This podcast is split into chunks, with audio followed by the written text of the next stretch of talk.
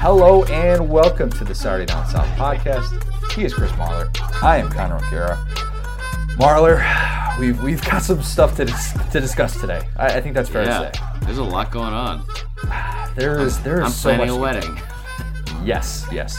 You are. We're, we're going to talk about wedding stuff. We're going to talk about how our New Year's Day. What? No, The we're not. Bachelor starts any of that today. The Bachelor starts. What a what a big day it is. Three hours. Yeah, they kind of do that with the first episode. That's just that's that's pretty standard these days because they got to meet all the women and that's just the way it works. Yeah. A couple of things happened in the SEC that uh, hit a little close to home for us. I think we can say that. The we are recording this at 1:45 on Monday afternoon, freshly removed from the Tua announcement that he is going to the NFL. We have so much that we're going to hit on with that, talking about the decision, talking about what it means for Alabama, what it means for the SEC, college football as a whole, all those different things. My guy, Joe Moorhead, was fired at Mississippi State on Friday. I have a lot of thoughts on that. A lot of thoughts on that. We're gonna not agree on a lot of those. We're gonna not agree on some. We're going to agree on on some others. I, I promise you that, and I promise I will try and look at this in the most logical way possible. And I've done the best I can to listen to Mississippi State fans. I really You- have. You get you get such a golden parachute of forgiveness from all of our audience though, because the giant shield of protection that is Tua also going pro, and then no matter what I say, it being like, well, it. Well, you're fine. You're fine. No one's even gonna notice, Connor. Bury the lead. Um, and then we're going to talk some all decade stuff because I know this came out a few weeks ago on SDS. We've had just so much all decade content um, to Yeah. end the year, and it's been great. And our, our team has really, really gone to work to be able to put this stuff together. And I thought it wouldn't be right of us if we didn't kind of go through some of this all decade team. I, I came up with the all decade offense and the all decade defense to just kind of go through, break down some of the cases, have a little bit of fun. We're interested to get your feedback on this. I know we have we have posted the all decade teams to the Saturday Down South podcast Facebook group, but it's a little bit different and kind of talk about some of these cases and stuff when you can provide a little bit more of an argument and you know It's- we can yeah, and- really and- flesh this out. I'll just say right off the bat, like I, I immediately was like frustrated with some of the stuff that I saw on the site, and then like I will say though, and I still disagree with some of the stuff that, that some of our writers wrote. It'd Be weird if you didn't, yeah. So somebody wrote traded Priest as a backup linebacker at Bama, and he was it, literally like Queso's a better linebacker than traded Priest. Um, that's a stretch, pretty- but Queso's thick. Queso's got the wide God, shoulders. He They're built tackle. the same. I, you know Um, what? I saw Queso on that play date, and Queso was putting up some good tackles there. So Dude, I, queso is as soon as as soon as they those they showed up, they were like, God, queso got thick with two C's. and I was like, yeah. Um, no, but anyway, so but I, but like I, what I will say also is just this that was not an easy undertaking. That's such a No, it's difficult. not. Just No, a it's not. Google search alone, trying to find these people was Ugh. it's it's it was tougher than I thought it was going to be. So hopefully, uh, Yeah, you some of guys have these- some good insight too, and you guys probably do have some good insight because I'm sure there's uh, people we overlooked. Yeah, exactly. And I tried to hit on as many as possible with the honorable mention section. And that even that, I mean, I, definitely forgot people. Like I, I can flat out admit there there are guys that I just did not get to, and I did the best I could. I mean, I spent all day putting these together. You know, back when we did this a few weeks ago, and it's just not easy. And some of the times you're you find yourself going with one thing over the other, of one year of dominance as opposed to an entire year, uh, entire career of success, and it's it's tough to kind of balance all those things. But we'll we'll explain some of the some of the the guys who made it, maybe even some of the guys who didn't as well. So that is what we're going to hit on today. Let's start though with a thing that is very, very, very raw. I don't want to say raw. That's not the right word. That's not the right word. It is very new. And that is Tua Tagovailoa's announcement that he is declaring for the NFL draft. He is leaving Alabama a year early, and he is going to take his talents to the next level. The crazy thing about this announcement, which just happened on SEC Network, is that I mean, literally up until the announcement, I really wasn't 100% sure either way. And he could come out and kind of say anything, and it really wouldn't have surprised me that much. It, it had suspense, and I credit Tua for that. I Usually this stuff gets leaked much, much earlier. Tua is a different person, man. He's a different breed. He's different. Uh, this this whole thing, like I, I've said this before, and this is not like saying he's like a different animal to deal with in terms of his physical abilities or any of that stuff. He's just not built the same way as we are, as most people are. Like he's he's just like he doesn't tick the same way we do. I I, I don't know how to explain it other than that. Like the fact that like you know the same motive things this, all the the stuff that people have thrown out there for their opinions or reasons of why they think he'll go or stay or any of that i don't know how much of those reasons ever entered his mind like I mean, he's just a different person like he, he eh, just Yeah. he he had like this was driven i think a lot by faith family like what his like what was gonna be best for him and i honestly think that this is this was nothing to do with like like like if he would have stayed and people would be like this is the dumbest it's the only it's the only thing he can do is go pro. It's obvious he's going pro. We had, we had several people say that. I, I don't think that's necessarily true either way. I think i think he he's just made this decision uh, based off you know based like different things than, than most of us would. Exactly, and that's the the tough thing to remember with a situation like this is. I don't. I don't think there's a comp for Tua's situation. I, I really don't. And and part of that is because of this. A big part of that is the injury stuff, right? I mean, we've we've seen other guys through the course of history, other great SEC quarterbacks who have debated coming back for a senior year and, and done so, like Tim Tebow, like Peyton Manning, and, and you know you could kind of go back through you know the, the course of time and find these situations and and try and figure out, all right, well, what what do they need to show as seniors? Tua was in a different situation altogether just because this hip injury is so rare. And I think, too, it's the fact that we're talking about somebody that has essentially had three major surgeries in the last 12 months. I mean, that, that is insane. To his lower body, which I, I think if you take all that into account, it makes sense that he would want to go to the NFL, start that clock now to be able to make sure that, you know, Tua, in my opinion, is going to be a first round pick. Like, I'd be. Yeah, I, would be surprised if Tua were to fall outside of you know the tw- the top twenty picks or something like that. Just because even if you know he did slip a little bit, and you know if Justin Herbert went ahead of him, I think somebody would even trade up to want to go and get somebody like him. And part of that is dependent on how he's able to perform from a medical standpoint. He said the the doctors that he met with in New York that was getting a lot of conversation over the weekend that they're really not going to know until month three or four to how he's progressing, and they're going to have to kind of wait and see. But it is worth noting that Ian Rapoport reported that Tua did get positive feedback from those doctors. How much that factored into his decision, I don't know, but ultimately this was the choice he made, and it makes a lot of sense. Yeah, I think so. I think when, we talked about this last week when when Saban said he got the NFL grades back, and, and this is something people don't understand. Like this is like like honestly, I didn't even understand until a while back. Is in the same way that who's the guy like it's Joe Lunardi does his bracketology thing from like day one of basketball. He he does this in the same way. There are specific people, Mel Kiper, uh, Todd McShay, our, our boy Matt Miller, who uh, their main job is projecting the NFL draft. You tell me how many times you've looked at the NFL draft and I was like, holy crap, he nailed it. Like right, like, got every single one of them right. Got got seventy five percent of them right. Like like no, and but it's it's fascinating. We're consumed by it. It's, it's entertaining, so it's it's still out there. The stuff that the people get their draft grades back, these players get their draft grades back. They're getting them back from the people actually making the draft picks. Mm-hmm. It's it's not the it's not like where these you know analysts and pundits are saying that they're projected to go. So I think that's a positive sign. I think that he wouldn't have. I honestly don't think he wouldn't have gone if he didn't have that draft grade and and didn't get at least a a good reaction or a good good feedback from the medical issue. What worries me about this is we see it all the time when it comes to being draft day is I don't want to say the shadiness of of how the draft takes place, but like the smoke the smoke like you know people throwing up smoke screens all the time and, and, and doing stuff where they're saying they're going to take one person and letting them drop and you see this happen a lot. I'm going to be pretty disappointed if this kid goes pro and, and, and, thinks it's the it's the best decision for him and then somebody up in the nfl which is a lot more ruthless than the college game especially from like a, a business standpoint lied to him yeah, and they can't predict the future necessarily. I mean, that's part of the, the thing with the draft grades, and that's you know worth remembering.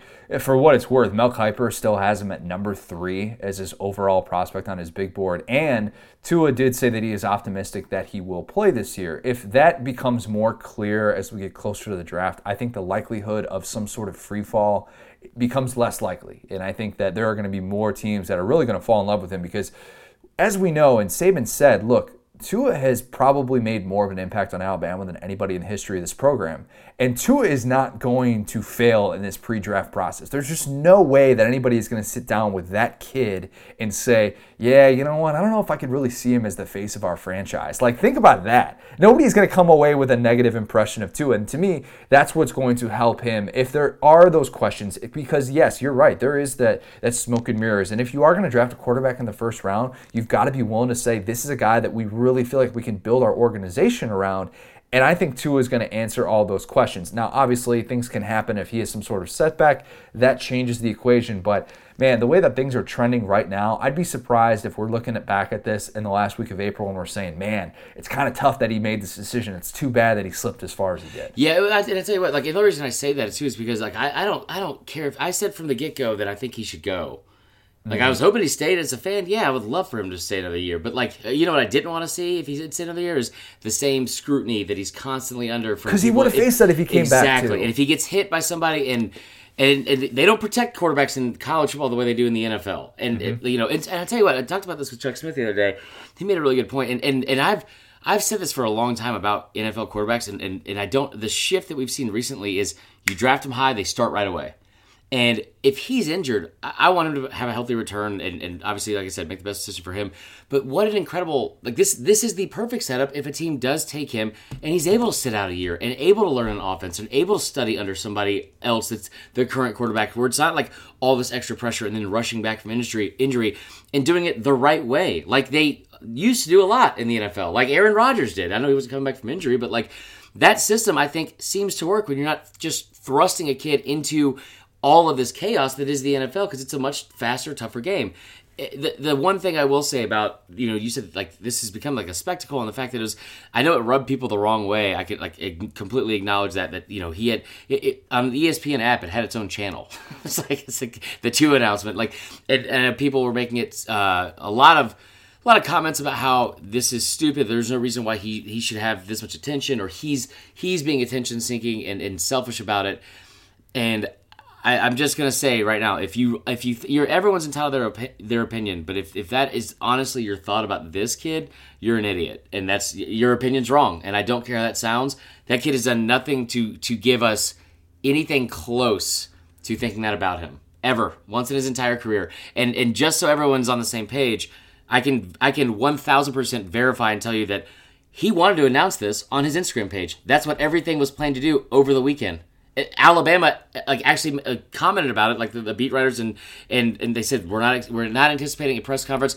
The reason why he even had the press conference is because Nick Saban asked him to have Yeah. the press conference. So and I and I got fired up about this yesterday because it was like you know not just because it's Tua or because I'm a Bama fan, it's because like the internet's so quick to react like negatively to stuff and pile on this kind of stuff, and when we don't know all the facts, and this was one of those situations, and and what what Saban said, I think everyone should listen to is that like especially like that's that's criticizing uh, like why this was like a huge spectacle.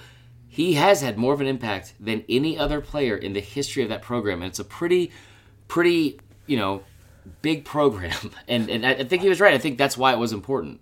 He wanted to give him that platform too. I, I think he did. I don't think he wanted to be on it though.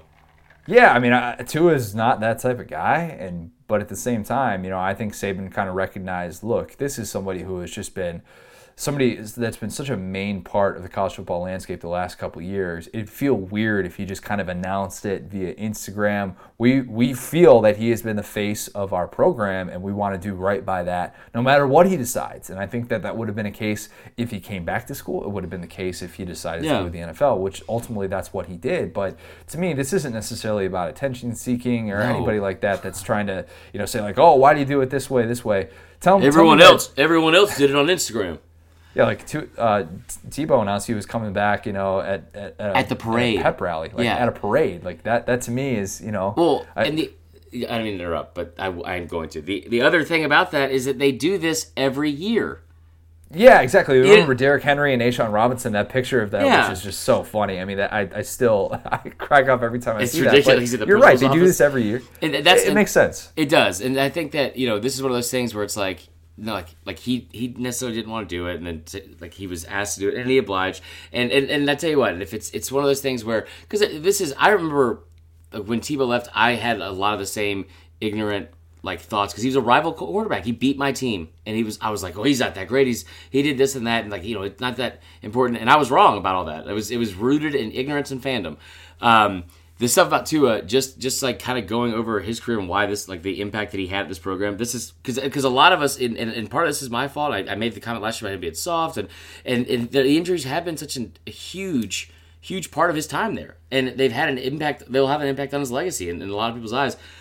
But I when I look at his career, he basically started for a year and a half, right? Yeah, like he yeah, basically started. He, he's essentially started for a year and a half. He had 24 total starts his in, his entire career, right? 24 starts. That's less than Manziel. He had he had better numbers than Manziel. He had he will end his career as as the SEC's all time leader in pass efficiency rating, uh, He's going to be the most efficient passer in college football history. He that, actually that won't. He won't win that because he had the. Uh, he didn't take. He needed one more snap and he didn't take it in the in the bowl game. He would have set the all time record for QBR or something like that. ESPN disagrees. Then, in terms of passing efficiency, he mm. is he is still, according to them, going to end his oh, career as the most efficient I meant, passer. I meant QBR, but either way, he ended. He ends as the SEC's all-time leader in pass efficiency rating, completion percentage, yards per attempt, adjusted yards per attempt, and total yards per play and, and he, he's finished ninth in total touchdowns with 96 and seventh in total passing touchdowns in eight, with 87 and only seven of those touchdowns came in the fourth quarter of games it, pretty good it was a, it was a pretty, pretty good. good. career man it was a pretty good career pretty good yeah he was i'm gonna miss watching him at the college ranks I, I really am and he is somebody that i have just enjoyed every single chance, and it doesn't matter who they're playing. That's when you know that you are a fun, exciting player. Is that you tune in in the same way that we talked about Manziel or Cam or Tebow, these guys that we, we want to watch, even when they're playing, you know, the, the crappy teams that you know that they're going to be pulled at halftime. That to me was what separated Tua and what made him so fun to watch. Obviously, he would have liked to have ended his career in a different way, but still won the national championship. To me, you know, we've already kind of talked about his legacy and run through it, but it, it is still safe to me. So let's spin it forward a little bit because Tua, now that we know that he is going we know that he is going. Xavier McKinney's going. Jerry Jeudy, Jedrick Wills, Trevon Diggs staying at Alabama. Dylan Moses, Alex Leatherwood, DeVonta Smith. As we found out right before we came on that DeVonta Smith is coming back. To be determined, Najee Harris and Henry Ruggs. There have been reports that Henry Ruggs will be leaving. We'll wait to see officially on that. But as it relates to 2020 Alabama, because that's what we, we, we have to do is we have to talk about how this impacts this team moving forward. If we had been talking about Tua coming back, whew, that preseason buzz would have been off the charts. And it would have been probably Bama as the preseason number two in the number two team in the country, just because Trevor Lawrence is returning for Clemson. We would expect Clemson to be the preseason number one. The quarterback battle is well. Before we talk about that, is Bama? Do you think you know, given the names that we have mentioned there, and I know there are a couple things we're waiting on. Do you think Bama starts in in the top three going into next year? Yeah, always. like I don't know if they but, should, but I think they will because it's voted on by.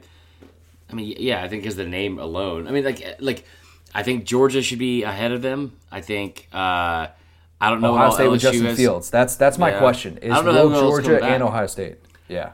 I, I um, will say though, what's crazy about this, and I, I like I'm like a, I'm not like somber and sad that Tua is gone because I, it, but it's like a weird thing. Oh man, like that kind of sucks because it's like you know it's a, it's a big big piece for next year. Lost in all of this is what you just said. These are three players that were all projected in not by the draft projections that we talked about with Tua, but like the all like the McShay, Kiper, all those things. These are three first round picks that Between are all, Moses, three, Leatherwood, and Smith. Yeah. Three first round picks are coming mm-hmm. back for next year, which is a, that's huge. That rarely happens. I don't think it's ever. Like, yeah, I've never seen that happen at Alabama, and that's that's going to be the difference. I think this team is going to have a much different identity with with Moses alone. I mean, that that just kind of changes things in the way that Alabama's defense is going to be able to function. Um, so, I think this quarterback battle just as it was entering the 2018 season, where it's the most interesting quarterback battle in the country, one of the most interesting quarterback battles we've ever had. I, think it is now really, really interesting going into this year, and you're going to hear so much about this, and understandably so. The fact that you have Taulia Tagovailoa, you have a, an incoming five-star guy, and Bryce Young and Mac Jones, Tua even talked about it in his press conference today about how interesting that battle is going to be and how great that competition. He actually failed to mention Paul Tyson, the great grandson of Bear Bryant, but that's that's neither here nor there. Um, I think this this situation would have been even more, maybe even more interesting if Tua had come back to see what Bryce Young and Mac Jones would have done. And I'm not saying interesting because Bama fans would have been like, "Oh yes, this is good." You worry obviously about quarterbacks transferring in this day and age. Had Tua come back, where Mac Jones could have ended up, maybe a place like Georgia, that to me would be just crazy, crazy intriguing for the college football world. But now it is still a battle that we're going to follow very, very closely. I'll give you a hot take on it right now that Taulia ends up at LSU. Wow. Yeah. Wow. Okay, that's that's something I'm here for. Yeah. Will Will he be on LSU's roster in 2020 with immediate eligibility? I I don't know if it's gonna happen that soon. I I I, I think Mac Jones is a great quarterback. Um, and everything for this Bryce Young kid is like like he he I don't know he won the the MVP of the All American game all that kind Yep. of stuff and he's he's gotten like I, you know I haven't honestly watched him close enough to to get into that just because you know like recruiting is, is a whole other animal um, but Taulia was very sought after from LSU his official LSU visit made that late push. yeah, and uh, that, that was LSU. His official visit to LSU was the weekend of the Bama game. You saw, Mm-hmm. remember, like Coach O was with him personally, walking down the field. I think, I think, just with, I love Tua and I love the family and all that kind of stuff, but with the theatrics that have somehow or sometimes uh, gone on, like it's like how close knit their family is, I could see them, like if if he's not the guy, Oh, I, see what you're saying. I Yeah. could see Taulia not being at that school anymore. Taulia's going to be the guy somewhere. Yeah, it's just uh, it's just a matter of where that exactly is going to be. It's going Bryce to be Young is- LSU. What if what if Bryce Young just repeated history and against USC, just like Jalen Hurts did a Oh, couple yeah. years ago, where Jalen Hurts wasn't starting in that game against USC, he comes in and they of course dominate in the second half. If Bryce Young were to do the same thing and to do that to USC, where he's from, against the school that recruited him and Yeah. made that late push for him, I mean that would be oof, yikes for Or if Mac USC. Jones just continues to ball out and we finally give him credit. it's just like, not me and you, I'm just saying in general. But yeah, I, I would I would tell you, I don't even think it's a bold prediction. I, like, you guys write it down, and I want you to remember who said it first. Well, not, I didn't say it first, but, but Taulia Tagovailoa will be at LSU. Wow. All right, I'm I'm here for that. Um, and and who knows how the the start of the schedule is going to impact that Alabama quarterback battle. You have USC in week one, and then oh by the way, you host Georgia week three, and that Georgia defense with the pieces returning. We found out over the weekend that Richard LeCounte's coming back for Georgia. Man, that uh, that is potential to be a very very special unit for sure. All right, let's move on to something that I didn't think we were going to be talking about. I'll be honest. And when this came down, there was speculation on Thursday night. I saw Ross Dellenger reported that there was there was rumors that MSU was really thinking about firing Joe Moorhead. And then as we find out Friday morning, that is the case.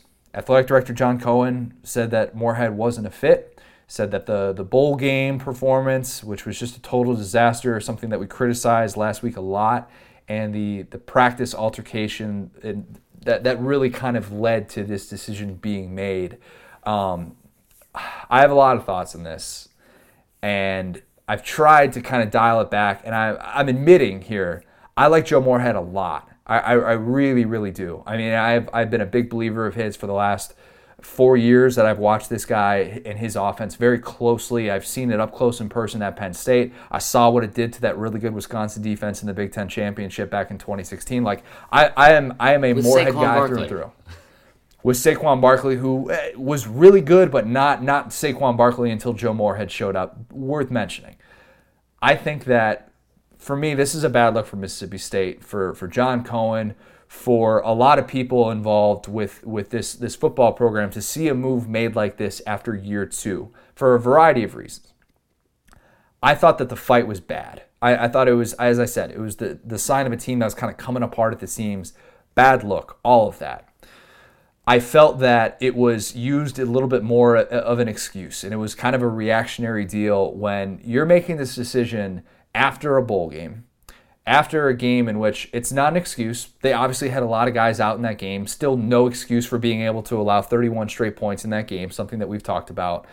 But to make this decision at the timing that they did, after Ole makes the hire of Lane Kiffin, after you already have signed an entire recruiting class, and who knows what are going to happen to those kids who they're still trying to keep with their national letters of intent, and they're trying to say, hey, look, you know, you signed to a school, you didn't sign to a coach necessarily. To me, that's crap. They should be able to Yeah, be let go from their national letter intents if that if that is what they want.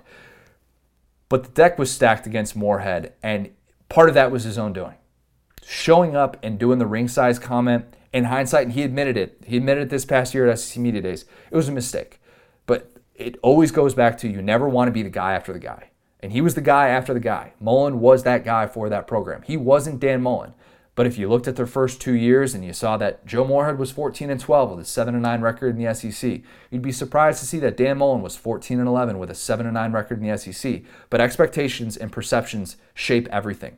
Mullen did not have the roster that Moorhead did. Moorhead had that roster because of Dan Mullen, and that was held against him, and I understand it. And the fact that they only had eight wins last year, despite the fact that that was the most tied for the most wins for a first-year Mississippi State coach ever, despite that number, it didn't matter because what Mullen left for Moorhead was supposed to be a 10-win team, as I had talked about. He disappointed in that year, but did what he did in those first two years warrant him to be fired? In my opinion, no way.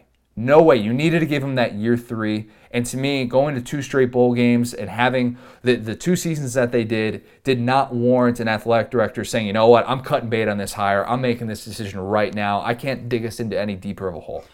Connor, if you came on this podcast and the first thing out of your mouth when you came onto the podcast, if we got any pushback or just in general, or there was stuff that was rocky or, or whatever, and the first thing you brought up was, I'm not from here.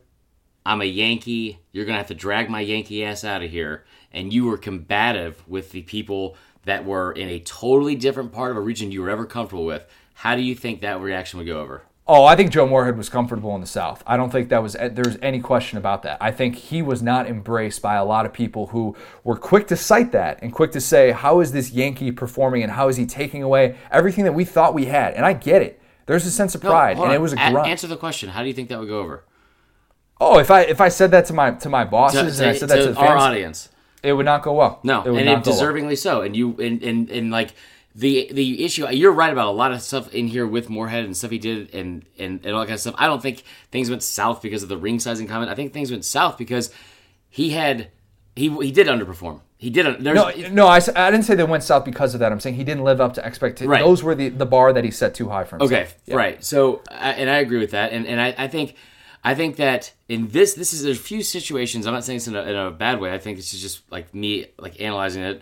There's a few situations in in our on our podcast or in the SEC where you're closer to your reactions because of your not fandom, but your like like or appreciation for something or someone, versus it being strictly like logical context and, and, and reacting that way. I think you did a good like a great job of, of putting on both sides and what he did wrong. But I think the reason why you're upset is because you like Moorhead. You're a Moorhead guy. You got to see what he did at Penn State and like and no one else did. When he came to SEC, not a single person in this conference, people that didn't re- report on it. You were like unique in that sense that you had you had been following this. You knew the Moorhead offense and how much it improved and all this kind of stuff, and you were kind of ahead of the curve on that. What I will say is that like yeah, he did great with with a generational player that has been compared to Barry Sanders. And and he didn't do that at Mississippi State. And he on top of that, I think when he took he he he's he's so much fun and likable and a great dude and like likes rap. Like is is like a cool interview. People Just- forget that. he's like a he's just a he's a dude. You want to you want to hang out with him. Like he's he's a fun he's a fun guy. Like I would I'd rather hang out with him than almost any other coach in the SEC because he seems like one of us. He's uh, he's a, he's a dude like that. But what where he went wrong was, and this happens, I think you know it can happen a lot of times with people is the moment there's pushback from somebody over cultural differences or regional, like they're not from the same area or whatever, both sides got defensive, and Joe Moorhead got very defensive. And when he tried to kind of pound his chest after the Egg Bowl, especially after like they they escaped with that win over a kid doing a fake dog pee celebration. They should have won that game, and like Yeah, but he he, felt- if- if mismanaged the team the whole year. if you if you're a coach and you feel like everybody has questioned every single thing that you have done throughout the year, and you feel like that was your What did he done? game, What did he, Right, what, no, what did what, what he, he beat he beat a team that was four and eight, Like like if that if that's if everyone's questioning you because you lost to Tennessee, you lost to Kansas State, you beat Kentucky, you I mean like he, he hadn't done anything. He had he, he did nothing of significance besides go six and six and beating a four and eight team to get there at the very end. Like he I I, I like Joe Moorhead as a person. He he didn't do anything this season. He he brought in a transfer quarterback from Penn State and Tommy Stevens, and he mismanaged the quarterback situation the whole year. He, like the, the, the offense was trash without without uh, Kylan Hill. The defense took a major step back from last year, and that's going to happen because you have three first round draft picks. But when that all happens, and you're not doing things to defend yourself, I get I get like the ego that goes into it and wanting to be like, hey, we made a bowl, and he did do things that were similar to Mullen. And you're right, you don't want to be the guy after the guy. And and Mississippi State's program hasn't ever had this like huge, huge, vaunted history. But when you come into that situation, it's still a proud, proud fan base, and you're in the SEC. And when No you doubt. go out of your way to cont- like, like Chuck Oliver talked to us the other day, and he said he's like, you know, this is one of the situations where it's like, hey, hey, we get it, everything's fine, we're gonna move forward. Just don't, just just be quiet for a little while. Don't say anything. And he couldn't do it. He refused to do it because he was too prideful, in my opinion, and that's why he got let go. And I think he deserved to be let go. I'm gonna I'm gonna disagree with you that that when you have an entire fan base that's calling you out and saying that you can't succeed in this place and do that, and that's what everybody had been questioning and calling him. I, you know what? And it frustrates me because yeah, I'm a, I'm a native Midwesterner, and when you use that word against me, a Yankee, and use it in a derogatory way as if to say I don't understand this, this, and this, it pisses me off. And every single time I hear something like that, just like Moorhead does, he thinks to himself, "Oh, these are people that think I just don't get it, and I'm not to be able to succeed in this place," despite the fact that he was recruiting top 25 classes despite the fact that he had beaten Ole Miss twice. I'm not saying that that's definitively the reason that somebody needs to stay and needs to stay in a job, but when people are repeatedly using that word against you, yes, it's going to come out in that heat of the moment thing after a game like that, after a big emotional win where you beat your rival. I get all of that. To me, there was never going to be a way in which he was going to get public he was going to get public support from this from you know the the university the fan base all these different things unless he did exactly what Mullen was Yeah. able to do in the time that he left Oh, it was he was and never so for to me to their expectations.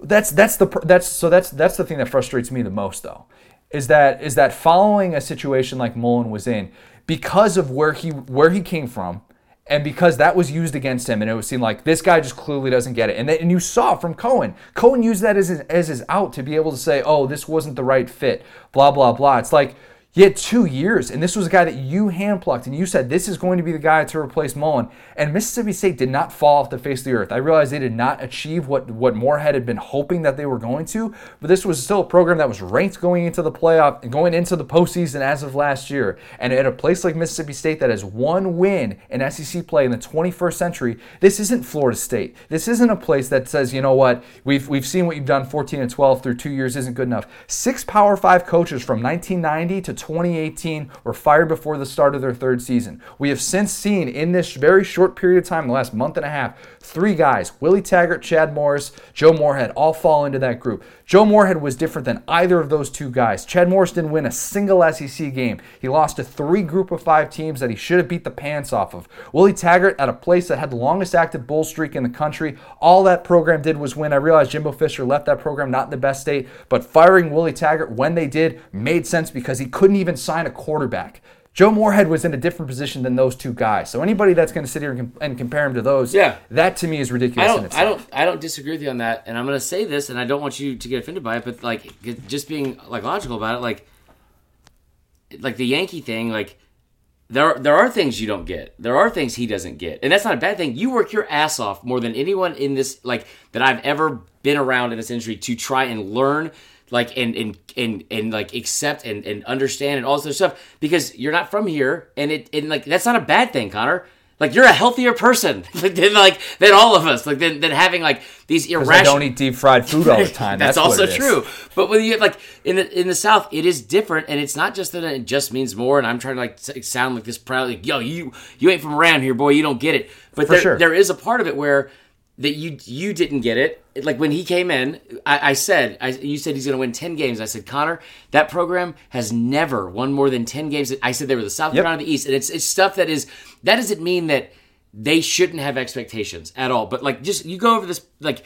There's a lot of stuff I think that that he when you when you there is backlash, and it's not like that it should have been warranted for Joe Moorhead that he should have been ostracized for being He deserved criticism, and we've criticized him here before, for sure. But but and but like, I don't think the reason he was fired came down to the fact that he's a Yankee. We don't want him here at all, at, at all, because because the players obviously liked him, and the you know he had a lot of things like that. Actually, he didn't have a lot of things. He had a few things like that that that were his leg to stand on. And when when you go when you when you sit here and you underperform for two years in a row, and I don't give it I don't give a crap that he won eight games, which is the most ever Mississippi State history. That's not a proud history of football. Like they, they don't have a lot of like like great stats to back up like why this program's great. You win eight games, you he did underperform. Uh, he shouldn't have won ten, Yep. but he definitely underperformed. He lost games he shouldn't have lost. He you brought up the fact they were ranked going into the postseason. Connor, they have finished ranked only 14 times their entire in their entire program history. Neither with Joe Moorhead. Like he, he this year especially that that schedule was easier than than like you, you're you're in the, toughest division in football, but your schedule was a joke compared to the rest of those teams. You didn't play A and M schedule like hell. You didn't even play Bama schedule. Like like they they they had a better year than Arkansas, and you're right about that. But he continuously underperformed. And when you go out and you beat an Ole Miss team that was four and eight, and you beat your chest and say that like you know what like you know uh, the players like me. This is my damn team. This is my program. Blah blah. And and the leg you have to stand on is you you won the Egg Bowl by default, and then you go to a bowl game and your players are fighting each other to where your quarterback is knocked out of the of the game, and it's like that's that's a problem. Okay, I'm not. I'm not saying that this is this is dismissible, and I thought that Willie Gay should have been suspended for the Music City Bowl. I get that. Practice fights happen. Oh, yeah. Like, let's not make this. Let's not make this out to be like, oh, because this happened in Mississippi State. This is a sign that like the guys just lost the program entirely. Like to me, that was a little bit used from Mississippi State fans is too much of a leg to stand on, and getting embarrassed. That's what this came off as. And it to Yeah. me, the problem is that John Cohen looked at this situation, and this is a guy who's a first-time athletic director, Yep. and he said, "You know what? I see public public support is clearly against Joe Moorhead right now, and that's what I go back to the stuff about being called this Yankee, being this outsider who's ruining what Dan Mullen is is built, and all those things." And if public support is that much against you, if you're an athletic director, that's what you're going to be judged by. True or false? If you're an athletic director at an SEC program, the, the livelihood of yourself is going to be based on the on the football coaches that you hire. Not correct? Mississippi State. They Connor, they, they they were a top program in women's basketball. They were a top program in baseball every single year. Yes, they, they just spent millions of dollars on this incredible baseball. I don't think people at Mississippi State necessarily identify with themselves, and this isn't a bad thing. Football is king in the South. Football is king at every SEC school. Yes, you're right about that. But his him being an AD, he didn't. I don't think any part of him did this because he was just trying to like grasp for something for public support so he looked better. I think I think he was warranted in doing it. I, like like if I if I said there's there are sometimes like and you've probably been here way less than I have, but like when you have you are in a argument with a your significant other or, or somebody or a boss and you you know you want to say something and you know you want to clap back and the best thing to do though is to just be quiet and let it go and and it's all I think that's all you had to do. But when you clap back and then you start giving reasons as to why the other person's wrong, and those reasons are rooted in the things that then come to light as are negative, I it looks bad. It does look bad. I, I mean, I think this is somebody though who has just been losing public support since the minute he got there, and I think that weighed on him for sure. It absolutely did. Should that be something that fires a coach before his third year? In my opinion, no. Joe Moorhead, I'll admit it, he deserved to be on hot seat lists going into year three, but he deserved to have a year three. He deserved to be able to have one more year to run it back with, with uh, yes, maybe with another quarterback. The Nick Fitzgerald thing didn't work out as well as we thought it was going to. He was not a good fit in Joe Moorhead's system, despite the fact that the numbers actually showed he improved in the latter half of the Yeah. season. But I get it, he underperformed. That's that's not you know debatable for all that. But I, I just think that somebody in his position at a Power Five program, you deserve to have a third year. And I will say with Mississippi State, just so we're all on the same page here, this is a program that has played football for 115 years. In those 115 years, they have one AP top 10 finish in 1940. Uh, total 10 win seasons, they have three. They've never won more than 10. They've never won more than 10 in any year in their entire program. Uh, seasons with nine or more wins, they have nine total. Mullen had four of those. So you're right about it. Like it sucks to be the guy after the guy, and and they've only finished ranked in the AP poll at the end of the season 14 total times and never more than three times in a single decade. and fans fans aren't going to get this, but in terms of how it impacts the coaching race, and maybe by the time that we're finishing this, MSU is going to be zeroed in on a candidate. But what we know, or at least from what we've been told so far, was that Billy Napier was the primary candidate mm-hmm. that Mississippi State was going after. That is what I had heard immediately right after that Mississippi State boosters were expecting him to be named the head coach there. That, however, has since been denied, that he, he is denied even being a candidate. And you look at the pool of candidates who are available. I'm not saying it's a bad pool of candidates, it's a different time in the coaching carousel. But here's the issue. If you are saying as a head coach, I'm going to uproot my life to go be, be the head coach at Mississippi State and have John Cohen be my boss, you want to say that you have a, you have a boss who trusts you and trusts you and gives you time to be able to build this thing up the way that you see fit. And if you're a head coach and you have a little bit of hesitancy, and I'm not sure if this factored into Billy Napier's decision, not, I don't want to put words into his mouth, but what kind of message does it send if you're if you're going to work for an athletic director who just fired somebody in Moorhead's position after two years? Given what they had went given what they had gone through and given what he was able to do and I'm not saying it was as good as Mullen I'm not saying that but that is a tough message to send into the coaching world and it's not exactly the most inviting thing to say oh look come play for us does does John Cohen have to sit there and accept the mediocrity all day? No, I'm not saying that. But there are other things that factor into moves like this that are very drastic, that are more than just, oh, this guy wasn't winning at the level that he wanted, so he's gone. Boom, we'll find somebody else who can. Yeah, I, I, I agree with that to an extent, but I also think that there's a, a point just in the same way that you want to be able to trust your employer, that employer wants to be able to know, like, hey man, you're my employee. And if if I'm if I'm trying to explicitly tell you like, hey, dial it down a notch. Like lay low for a minute. Stop like don't be don't don't make yourself like don't make yourself a target, a bigger target than you already have. But he went on, he went on national TV on Fine on Finebaum. It, well, I guess Finebaum, SEC Network, yeah. not technically national TV. He went on TV and had this awkward press conference in the middle of the season in year two, and didn't even deny that. Oh yeah, like he's going to be our guy. He's coming back for sure. And I think from that point on, yeah, it's, it's I, you make it awkward. I think he believed he was going to be his guy, and I think that there was there was stuff going on behind the scenes that were like, hey man, like why is this not happening? Why is this not improving? Why like like and here's here's another question for you, Connor's like if he came back for year three, what are the expectations? What do you think he would have done differently? Because they're still they're still the same program, and it's like you're you're further removed from Mullen's players. And I get that he yep. he recruited a top twenty five class. It was ranked literally number twenty five, and that's not you know that's not a knock on him, but like consecutive top twenty five classes. I think was that was ranked eleventh in the conference, yep. right? Tenth or eleventh in the conference. Probably, yeah. So I don't know where you think that he's going to necessarily vault to or, or, or go ahead of other teams in the same conference. I don't I don't know their schedule for next year. Are they getting Kentucky again? I haven't I haven't looked closely at the schedule. So at, at I just don't know what the expectations would be for and like if it's if you go into next year and it's like, do we want another seven and five season or six and six season where it's the same same crap and we make the same excuses? And uh, you know, and one other thing about this is like, I think one problem we have, and you you handled everything from a logical standpoint and done the research and and are stating your opinion and and giving like valid points as to why that's your opinion. And but like one thing that's that I think people can lose sight of sometimes is if you're if you are on the outside of of this program because we're not we didn't go to Mississippi State. We're not we don't live in Mississippi. I've never been to Starkville. Like if if it comes off as even more like almost offensive when you're trying to tell a fan base like this is why you're wrong this is why you're wrong it's like hold on. I've been watching this my entire life and I'm telling you right mm-hmm. now, yeah, not maybe my expectations are too high because of Moorhead, but like this is my thing. This is not your yeah. thing or your thing or your thing. Like, yep. like so you don't get to come in here and tell me how things are gonna be different. And and and especially from the coaching standpoint, you don't get to come in tell me things are gonna be different and then they're the same.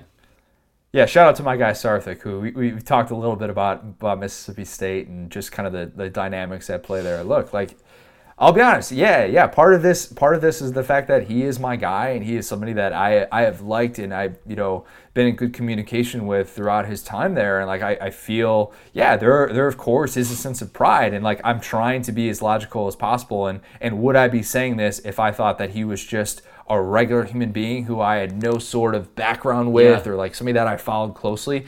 And and I, I really, really, truly believe that I would still be banging the drum for him not obviously having the you know the, the personal context to be able to provide with it as well. But you see some of the stories that have come out. I think it was I think it was the Starkville Times, the local Starkville paper, that had a great story about him. You know about Moorhead and you know his efforts to be able to, to help the homeless over the Yeah, he's a great Like, dude. yeah, like nobody's nobody's denying that, and I think you know the the frustrating thing to me is that you see a, a group of fans who never fully embraced him when Moorhead, in my opinion, did everything and more to try and show his his entire self and to try and adapt to this area and try and adapt to Starkville and try and truly say, look, this is my home. I am embracing you. I'm doing everything I can to try and learn this new area of the country because so many people in this world. I'm not accusing necessarily everybody of doing this, but what do they say? 50% of people in this world never leave their hometown, and instead they just sit there. Oh, I'm, I, guess I am that, that person.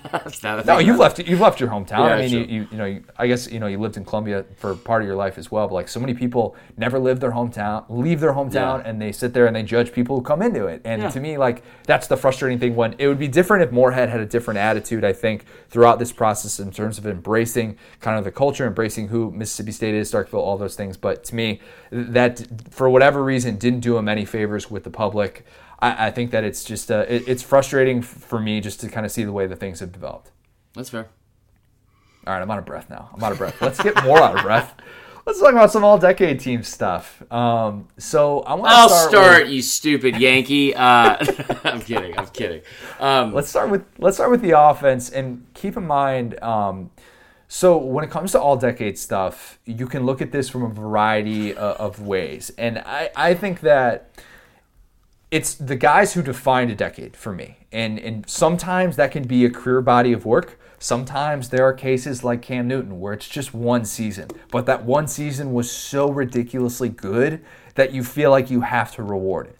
So keep that in mind as we kind of go through some of this stuff because there are guys who, you know, like Aaron Murray's got better career numbers than Cam Newton, but did he ever have a season that transcended college football like Cam Right. Newton? No. So to me, leaving Cam Newton off the all-decade team would just be offensive. And, and to me, I, I can't I can't make that case. You could almost make the case that he deserves to be the offensive MVP. You could probably make a good case that he deserves to be the offensive MVP just because of the 2010 season that he had, where he was you know the only offensive player drafted that following year from that Auburn team, as Gene Chizik likes to bring up to us. What were your thoughts as we kind of go through? And do you want, would it be better if I went through the all-decade team, then we kind of circle Well, back to I'll it? tell you my thoughts first, and and tell you because like this was so frustrating reading some of this stuff, and it's like eh, this is this is all going to be for the most part rooted in opinion, right? It 100%. it's hard. A lot of these things are very, very similar. And, and yeah. peel behind the onion. When we did this, I like I, one of the things I'm doing in 2020 is I'm just going to be more honest now, and and you weren't being honest before. You were lying. Yeah, I was lying to everyone. I've never told y'all how I truly feel about anything. Um, excuse me. So the thing with um, the thing the thing with the all decade team was that bothered me was like it's a very tough task to come up with, right? And ev- everyone's going to have a lot of different opinions, and so it's it's almost doomed to fail from the start because everyone's going to be Yeah. like, and so and it's it's interesting too. The quarterback thing is going to be the most like pro, like uh what's the word I'm looking for polarizing out of any of the arguments because it's like one, most of these players are from rival schools, and most of these players had these seasons where every other fan base was sick of hearing about them. You know what I mean? Aaron Murray is honestly the only one I think that if you went across the board, people would be like, Aaron Murray's a good guy. I like Aaron Murray. Like dude, if it's like good dude. Cam Newton, Johnny Manziel, Tua, Burrow, any of that, they'd be like, ah, overrated, hate him. Here's why. And and so it was it was frustrating for me though because we had the way it was delivered on some of the stuff was like like all right here's here's the all decade team that you came up with which is great and then i got like another task of like here's who we think the best player of all, all the whole decade was and none of them were the tough. player that were on the all decade team i was like oh my god right. right. so yeah, that's it's tough because we, you know, sometimes it looks like I, I don't speak for everybody Yeah. at SDS, and there's a common misconception sometimes when these things go up, and it, it would just you know this happens with publications everywhere. Yeah. ESPN comes out with some sort of list. Everybody thinks that everybody at ESPN has this opinion when it's probably like one or two people writing it. And Right. So this is an example that this is an all decade. I'll say it. this is an all-decade team that that I came up with, and I know that you're you're going to have plenty of disagreements on this, and Adam Spencer does, and Michael Bratton does, and, and you know our, our boss Chris, you know our editor Chris Wright, and our boss you know Kevin Duffy and John Cooper. I'm sure they have totally different opinions on the way that all this. Where I'm in a text thread down. with all those guys about you, so it's like yeah, Yeah, it's like- exactly. I'm would expect nothing less. Um, so let's let's go through let's go through the roster first, and then we're going to kind of circle back to some of these these interesting talking points. So as I just mentioned, my quarterback is Cam Newton. Running back, two spots: Derrick Henry, Nick Chubb. Receiver: Amari Cooper, Jerry Jeudy, Jordan Matthews. Tight end: Evan Engram. Offensive line: Ryan Kelly, Barrett Jones, Luke Joeckel, Jake Matthews, Jonah Williams. AP. This was really really tough, and we'll have to discuss this. But I had Odell Beckham, and I kind of regret wrong. not. I kind of regret not putting Lynn Bowden, but I'll explain why I at least put Beckham because that was not my intention. When you say all and that is- does that mean just like an extra player, or is that like is that like special teams? It's it's it's it- yeah. It's a player that has to have played special teams, which Okay. people forget. He won the Paul Hornung Award in 2013. He actually had three return touchdowns in his career, thousand return yards his his uh, his junior year at LSU. I actually had no intention of putting him in that spot, and then I actually looked, went back and looked at some of the numbers and realized he was better from an all-purpose standpoint than I probably realized. Now remember. I did all of this stuff in the middle of December, so it's not like I'm doing this. Yeah, it's not like I'm doing all of this right after we just watched Lynn Bowden have this incredible swan song game or something like that. I'm not sure how much that would have factored into it, but I kind of regret not putting him in that AP slot. Um, yeah, that's fair. So let's talk about quarterback first because the honorable mentions on this list are really, really good. Really good. The guys who I did not have, but probably you can make a case for Tua, Burrow, and Burrow, I think if Burrow wins the national championship, you could make a legitimate case that he deserves to be at the spot at quarterback for the year that he's had. You could definitely make a case for it. Um, Johnny Manziel, AJ McCarron, Dak Prescott, Aaron Murray tell me where who I left off because Adam Spencer, of course, reminded me, hey, Drew Lock, no love. What's up with that? Um, where's the where's the disagreement with that group? Um, this was something I struggled with even saying. Like, like the Tua thing, people aren't gonna want to hear it, um, because it's Tua, and and I don't want to have to defend it. But I already gave you the stats as to why it's pretty incredible what he did. Had better numbers than Manziel. You like you know, he finished in the top ten in almost every single possible offensive category for a player in the SEC in SEC history, and then he wasn't in the top twenty-five in total plays. That's Gosh, that's really that's good. so stupid. That's really freaking like, good. Uh, I would I wouldn't have. McCarron was he was fine. Like uh, people forget that Aaron Murray has is the all time leader in in career Passing yards. touchdowns and passing yards in the SEC, which is Mm-hmm. an incredible stat. And it's not really that close.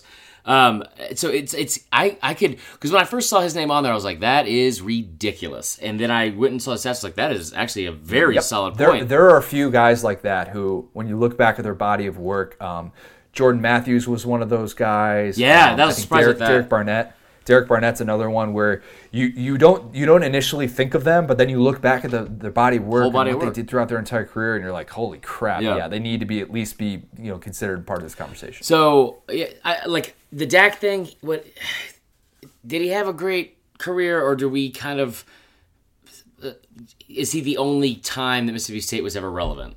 You know what I mean? Like, is he had a good career, but it's I don't know if it's on par with some of these other guys. Like, I don't know if he won anything of super significance. Um, as much as the other other players have. He was a great quarterback though, so uh, you could throw that in there. And he also started all four years, so the numbers are there.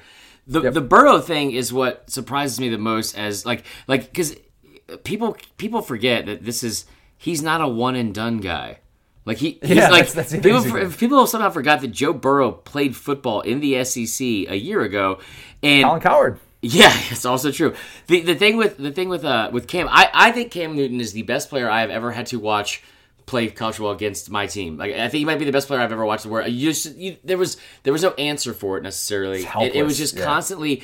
But that being said. There's a lot of close games, and I know I know we talked about Coach Chizik. He Sure. he had to carry that team a lot because Darvin Adams was not going to be a first round pick, and, and some of those guys like I mean, he was he a lot of that was on him.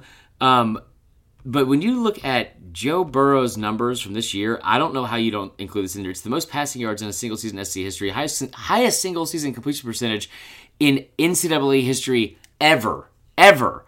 And then on top of that, he's one of three SEC players ever to have over 50 touchdowns in a season, and one of two players in the SEC to have over 5,000 yards in a single season. He's the only player ever to do both, and he's not done. And, like, You know what's weird? what's that? So you bring up all that, and all that's true. And I, I banged the drum a lot for Burrow in the year that he was having. Said, all right, look beyond the touchdown passes. He's actually doing things better than people probably realize, um, given the, the limitations, some of what they were able to do in that offense.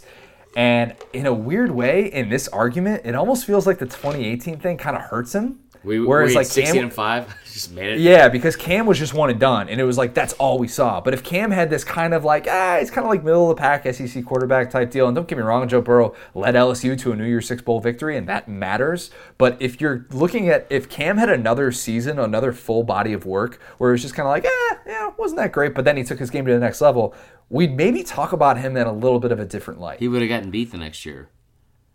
No, I'm saying if he had a year before Oh. what he did, like He 2000, uh, beat 2009 was part of the second he had started. Yeah, no, I get what you're saying. I get what you're Yeah. saying. I get- like it's it's almost like we over romanticize because we had the one. Season. That's a good point. Yep. Okay, and, and, and that's yeah, that's a really good point. I, I don't think that takes anything away from it because I like I flat out said Cam Newton. It's I like I, I was surprised he didn't make when we did that all decade offensive player of the decade. I was shocked that no one picked him because I. And I think it was just because of the one year thing. Yeah. That's the thing that where it hurts him actually. Right, and that's and that is what went into that as well. I think Cam is the most dominant quarterback I've, I've watched over the last decade, so I would I would put him in there. The Tua and Burrow thing, I think they are closer than anybody else that we listed. I, I know Murray has great numbers, and I, and I, I I think that is it goes unsaid. But like what Tua and Burrow have been able to do in the limited amount of time, it's almost like the opposite of the the the, man, the Murray argument. Mm-hmm. I think has been equally impressive. Like let's say the Tua thing with twenty four, like like to have more touchdowns than Manziel, and you've started twenty four total games it, like four less than him. Like what? what I mean, and, and like none of the fourth quarter stuff. I, I just think Manziel, his numbers are crazy, crazy good. I think Crazy I think C Wright said he had more yards uh, in his two years as a starter than than the Burrow and Newton seasons combined, and that was before the Peach Bowl for Burrow. But like that's a crazy stat. Like that's that's really impressive. The one thing I'll say is that we remember watching those games. He that he was the offense. Like hit, the touches, Mm-hmm. he's in the top three for both both years of all time. So Yeah, it wasn't quite as efficient uh, as a passer. It wasn't nearly as efficient as a passer as Tua or Burrow. Um, I, I think that it, it's just it, the game has changed so much, even in the last five six years. Yeah. I mean, that's that's the incredible thing that you realize when you look at back when you look back at Manziel's numbers. Running back was tough, super super tough, and I went in two kind of different directions for my picks here. Um, I went with Derrick Henry and Nick Chubb because Henry, in the same way that we talk about Newton having this year that is just so so unbelievably good, and I don't want to get into the the Derrick I Henry do. Christian McCaffrey debate. Let's not do that because it's irrelevant for this discussion. But when you win the Heisman Trophy, when you have 395 carries in a season, when you have what was it 147 carries for Bam in the last four games of the I, season, I broke it down, and it's honestly everyone everyone wants to talk about how how many touches he had per game and how they gave it to him too many times and blah blah. blah and like that's the only reason That's he won. skill, though. dude. His his numbers. You know how many touchdowns McCaffrey had that year total? Had nine. Like sixteen total of all purpose, or like or like fifteen or something like that. And, like, nine He- rushing He had like, eight. he had eight rushing and five receiving, and then I think he had like three all purpose, and one of those came in the last game. We won't get into that argument, but like people forget also that Derrick Henry had twenty eight touchdowns. Yeah. 28 touchdowns as a He set running the back. SEC single season rushing record, which that, that matters. It- it- that, that to me, there's a reason he got the Heisman Trophy in this passing in this passing Yeah. era of college football. And when people say, and people say too, like, like just play devil's advocate here, because I, I didn't have him as my as my top running back. I'll be honest. I, I had I had Gurley and I had Chubb. I don't I don't I, I would I would have Henry as my as as as the second best running back of the decade from Bama. I would have Trent ahead of him. Um, Ooh, I thought Trent, I thought Trent the way he impacted the game, he impacted the game a lot more than Derrick Henry. He was able to catch balls out of the backfield. He was able to uh, well Henry could block, but he also played in the return game a lot. He he was um, I, I think I think Trent was better overall than Henry. Henry just had that one incredible season. Gurley and Chubb, I think Gurley got cut short because of the fact that um, you know he had to sit out games because of the this absolute BS from the NCAA. I think that there's I, I remember writing this afterwards and, and shockingly it didn't go over well. I remember writing this like goodbye to to, to uh, Todd Gurley when I first had my own blog on Red White and Bro and it was like I was like, I, I have not seen like I've heard about Herschel and I've heard about Bo, but I've never seen a kid that when he I, I it is must see TV for me. When he when Todd Gurley was playing at Georgia, it was must see TV, and it was you know you talk about the first game back after the NCAA stuff or what I think it was first game back from something, mm-hmm. first touch kick return for a touchdown. Like he did things in games where you just knew that at some point he was going to take over, whether it was on a, a, a screen or a, you know a, a run off left end and eh, or like in the return game. I thought he was he was better than any other running back I saw. But I remember writing all that and someone was like, "Just sounds like you're just trying to appease Georgia fans. It's not even valid. It's not even genuine." I was like, "Okay." I've kind of thought about what I. Could, this is going to sound weird. There's no way to not say this in a weird way.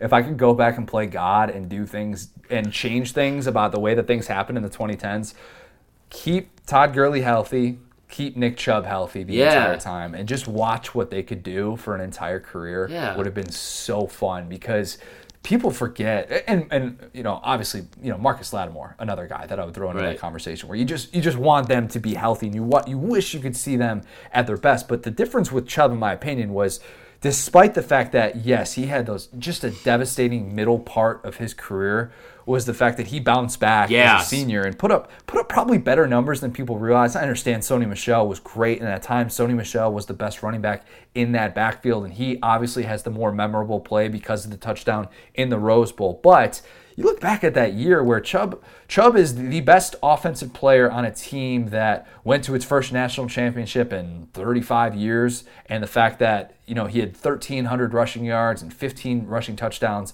in that 2017 season for Georgia, this big like kind of rebirth of Georgia football in a way. Uh, To me, the, the career body of work is just there for him. I mean, the guy still finished second in his career, second all time in SEC career rushing yards. That that matters. And you look at the body of work that he put together, and it's it's very very. Well, and, and let's not forget, he also had a pretty big touchdown run in that Oklahoma game. Uh, This you is know, true. He, This he, is true. He didn't have a good game against Bama in the national championship. Sony had a much better game against him.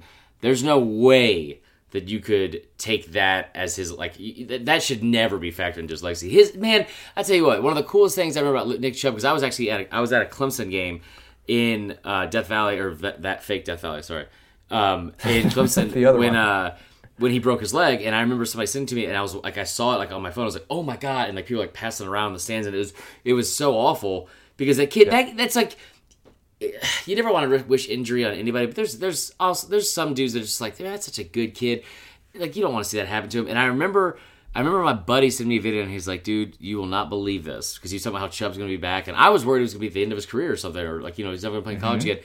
And within like I don't want to misquote this, but it was like within a maybe two months, I want to say, he was doing full sprints on a treadmill again, and it was like, oh my god. He, I, I love Nick Chubb. Nick Chubb was so much fun to watch. He's built differently. Yeah. he is built differently.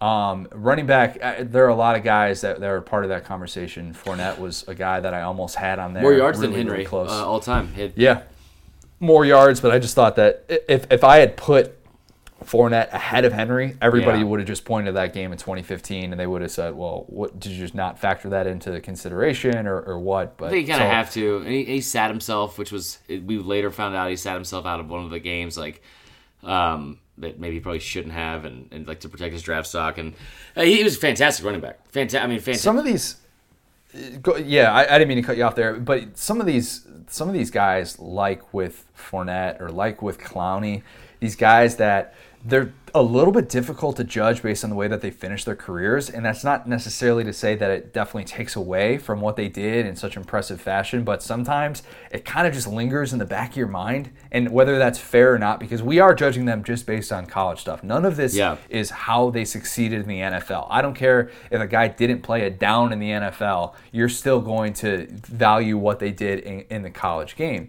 So there are, uh, I think, um, if do we want to go through Well, hold on. receiver? Do we I want I want to say with something you said real quick. Uh, we do, we'll, we'll we'll skim through the rest of it. Um, uh, but when you said the thing about about the NFL, I thought it was funny this weekend because everyone talks about how like the Henry thing with the carries and how he's like, you know, the only reason he got the carries. I guarantee you, outside of Patriots fans or people living in in New England, there wasn't a single person in this country watching that game this weekend that was upset that he was getting so many carries because he Yep. he ended that dynasty uh, pretty swiftly this weekend. That was, that was funny. Um, uh, the receiver stuff, I didn't think this. I think the only one that we may have missed was uh, Jerry Jeudy should not be on there. Um, Really? yeah, I don't think so. Jerry Jeudy should be on there. I mean, he, he had a great he had a great year. Who's ahead of him? Uh, Jordan Matthews is definitely ahead of him. Amari Cooper's ahead of him. When was AJ Green at Georgia? Before the two, the 2010s. It was before the He had, 2010s. I think he had one season. I think he had one season in the 2010s. Right, okay. But it was yeah, not even like that necessarily of a great Yeah. season. But I, I gave Jeudy the edge because it wasn't just this. And I I realized like heading into the bowl game, he wasn't playing his best, but guy still won the Biletnikoff last year and was really Oh, yeah. really really good. Yeah, um, I agree I, I I think receiver was a little bit thinner than I expected to. Alshon Um, Jeffery would I would I would you could make a case for him uh, for sure. I, Alshon was he- I mean he he got he was he was such a physical freak. I feel like at that time. Um, eh, I mean LSU. You could I don't, I just I still I stand by what I said about Beckham not being as dominant in college as he is in the NFL. So I, I could see that. I don't know. Yep. Like Amari Amari is the best receiver I, hands down that we've had in the past twenty years. So it's interesting you say that because when we were asked to put together our offensive player of the decade, I'm looking through and I, I wanted to go Cam initially, but then I thought, you know what? Yeah. Only one season a decade. It's kind of tough to say he is the best offensive player of the decade when he just had that one year. The guy that I had the least trouble putting on this list of anybody on the offense was Amari. People And- like, yeah, been saying it. it's hi- his body of work if you if you don't necessarily appreciate his body of work you need to go kind of go back and look just his junior season alone Dude, is so insane The fact that he had 124 catches 124 catches in the same way that we talked about Henry. He was he was the offense. Blake Sims was the quarterback of that offense. Like like and if you don't think if you don't think that I, I don't no one ever guarded him. No one ever shut down Amari Cooper. I like Amari was in a, a very different offense, I think, in 2014 than he was in 2012 Yeah. as well. And he still put up those really good numbers in 2012. And we talked about that when we did the It Just Meant More. You realize watching this game, Amari Cooper's the best player on the field. Without a doubt. And he's a true freshman. Yeah. He's a true freshman in this game. And yeah, Todd Gurley was on the field as mm-hmm. well. Don't get me wrong. Not- don't, don't hate Georgia fans. Todd Gurley was really, really good. But Amari Cooper was the best player on the field that day. And to me, you just watch the way that he progressed and the numbers that he put up. I mean, to, to, to have the junior year that he did as well, where, you know, you're talking 1,700 yards, 16 touchdown catches. The dude was so, so special. Part of that Lane Kiffin system it's- certainly it's the helped getting thing. there. Um, but I, I think Amari was just so special and was the best player at his position from People- an offensive standpoint during his time. I it's not even I don't think it's close. I honestly like it was he well maybe it's close. I don't know, but like uh, Amari like people forget in, in the Iron Bowl before the kick six, before the kick six happened, and before they scored a touchdown with like less than thirty seconds left to tie it. The the what like would have been the, the go ahead touchdown for Bama was a ninety nine yard touchdown to Amari Cooper where he just just just smoked a defender and was just gone. Like it's, I mean, like I, he was, he was. There were things he did. The Auburn game in 2014, in my opinion, cemented his place in like SEC history, where mm-hmm. there was you knew the ball was going to him, and you had stuff where it was like you you bracket coverage, you you do whatever, and it was so. He was still such a, a mismatch for multiple people trying to guard him to the point where Lane Kiffin was turning his back to the field, holding up the touchdown sign because he knew it was a touchdown. We'll move on because I love Amari Cooper. Tight end, you nailed it. Evan Engram. I, I would say Hunter Hunter Henry. Hunter Henry was the, was the, the guy that I that I considered um, just a little little bit more in terms of longevity that Engram had because I think he had the he had the one more year Yeah. um, during his time at Ole Miss compared to Hunter Henry, but he was yes somebody that you can make a case for for sure. We don't really need to dig into the offensive lineman, do we? No, I don't want to because it's that that one. I don't. I hate that you put Barrett Jones on there, but it's yeah. I don't want to do it. I know you hate Barrett Jones. I don't hate right. Barrett Jones. Uh, I just I, think- anyway. I, David Andrews should have been on there. Um, Okay. But anyway, so yeah, all purpose. Does it have to be an offensive all- all-purpose player? Uh, I, I tried to make it that way, yeah, because that's what I was including this with. But if you have somebody that just far and away in terms of kick return, punt return, something like that, um, then you could certainly make the case for one. I mean, I think what Mecole Hardman did from a punt return standpoint was pretty impressive because he averaged like 20 yards per carry. I, I wouldn't put him all decade. Um, Joe Adams from Arkansas was really good. Mm-hmm. yeah. um, I'm trying to think here. The other one I would say, people might hate on this a little bit, but uh, it- like Cyrus Jones had four. I thought you were going to say fo- he had four Jones punt right returns for touchdown in one season, which is which is a lot. And the other one, if we're saying all purpose, I know he impacted the game a lot more in defense, but Eddie Jackson had two punt returns for touchdowns, average over twenty. Just got paid. Yeah, he did. Aver- Average over twenty three yards per punt return in 2016 before he broke his leg, and then also had three interceptions return touchdowns. So if we're talking about like all purpose where they affect the game in, in multiple ways, I, I think he would be on there. But um, I, I like Odell Beckham was great too. Oh yeah, and I like I said, I, I didn't. I'm not putting Odell Beckham on there because of who he is in the NFL. I, I did it because when I went back and actually looked at some of the stuff, didn't realize he was as good from a return standpoint as he was. The defense, the defensive line, whew, loaded, absolutely loaded. Jadeveon Clowney, Jonathan Allen, Myles Garrett, Derek Barnett. Uh, left off Quinnen Williams. Really, really difficult decision to do that. Really wanted to put him on there. I'll explain that in a minute. Linebacker. I went with four. Sue me. Whatever. I've got 12 men on the defense. Flag me all day if you want. I don't care. I wanted to include four linebackers Josh Allen, Jarvis Jones, CJ Mosley, Devin White. Defensive backs Vernon Hargreaves, Patrick Peterson, Honey Badger, Tyrann Mathieu, and Minkah Fitzpatrick. Defensive player of the decade, Jonathan Did Allen. not see that coming. Yes. Didn't think didn't think I would do that. Did not think I would do that. That was not where my head went first.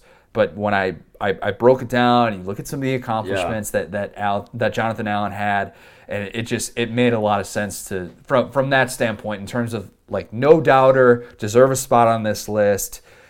Body of work over a long period of time wasn't necessarily just one year as it relates to the defensive player of the decade Yeah. and just the team success. He, he hit everything that you could possibly want. There are a couple other guys I realize you could definitely make a case for. Um, defensive line. Derek Barnett Yeah, definitely start should be over them. I'm glad you put Myles Garrett in there.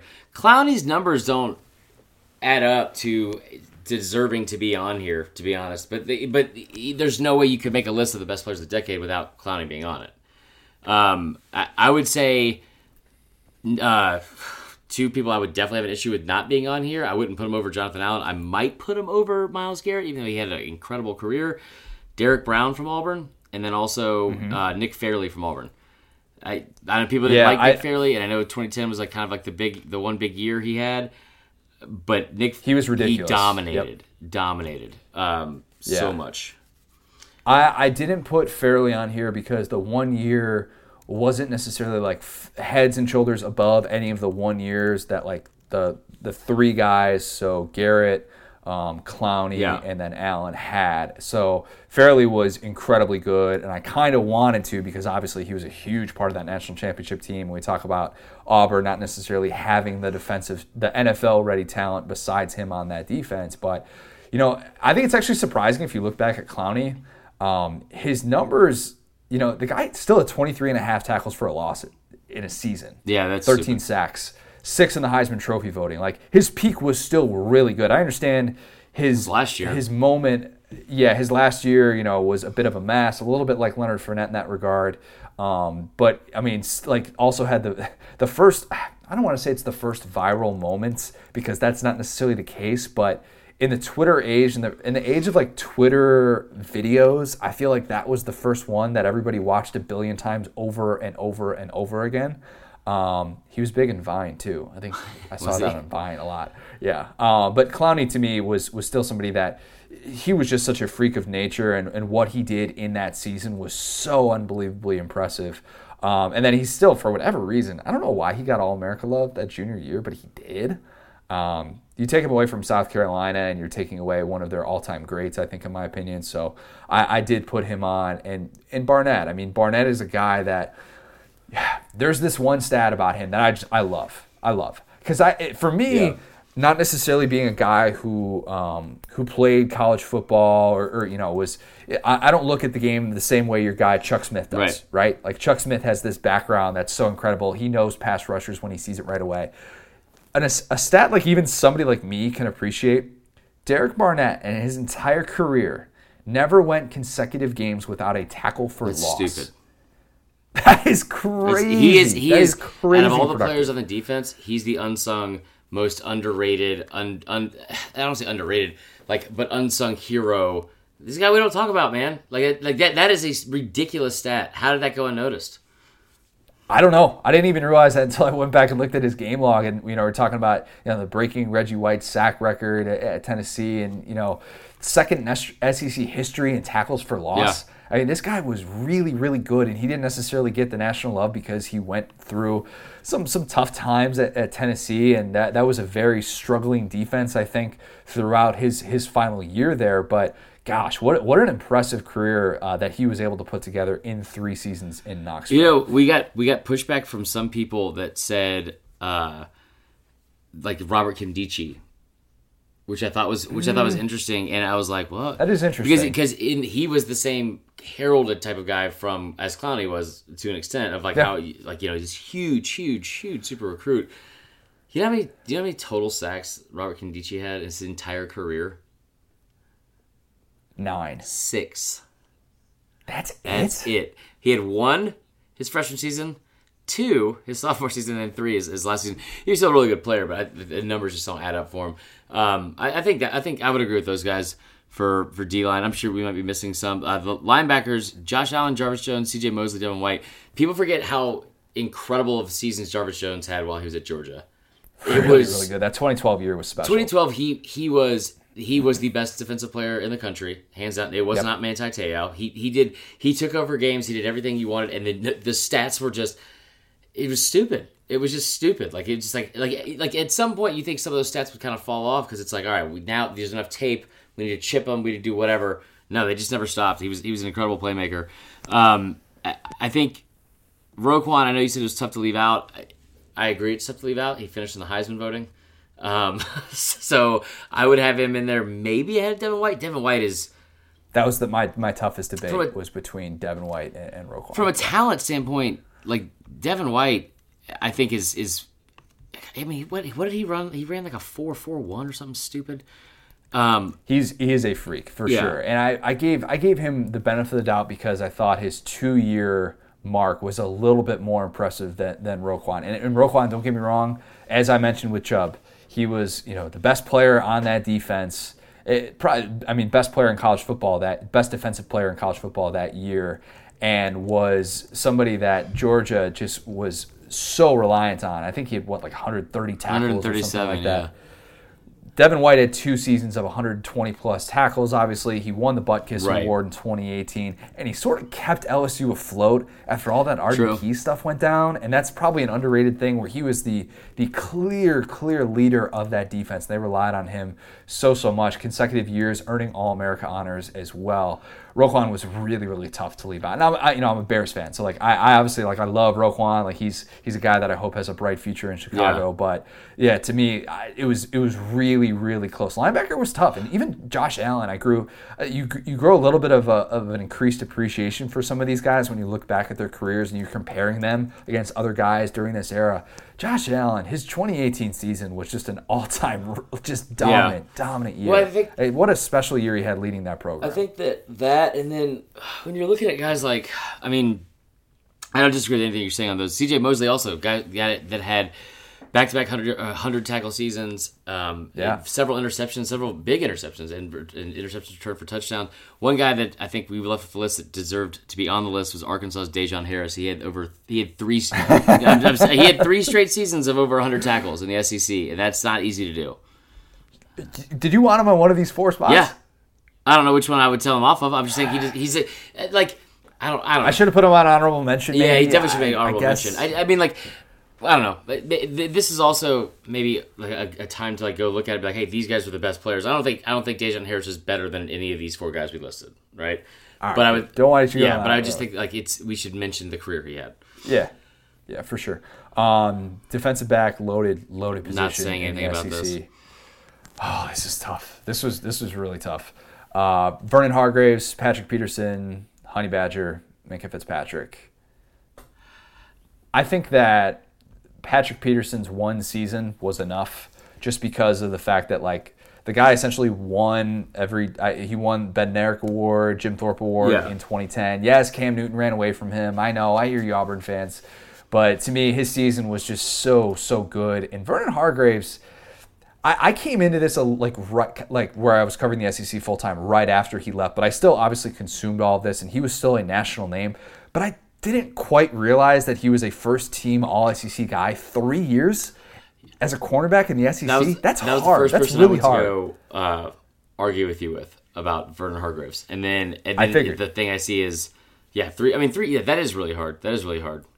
I I, I Derek Stingley could do that. I'm not doing yeah without a doubt. I'm I'm not. I don't like getting into the DB thing because I'm so sick of the DBU argument because I just like it doesn't matter to me in my opinion. I I know it obviously matters to other people. Um, there's been so many good defensive backs in the SEC. And, and Gosh, like. I hate I hate that argument of like the DBU thing. Uh, Like Patrick Peterson, I think is the best cornerback I've seen in the last decade. I, I think that's fair to say. Um, Vernon Hargreaves is also really good.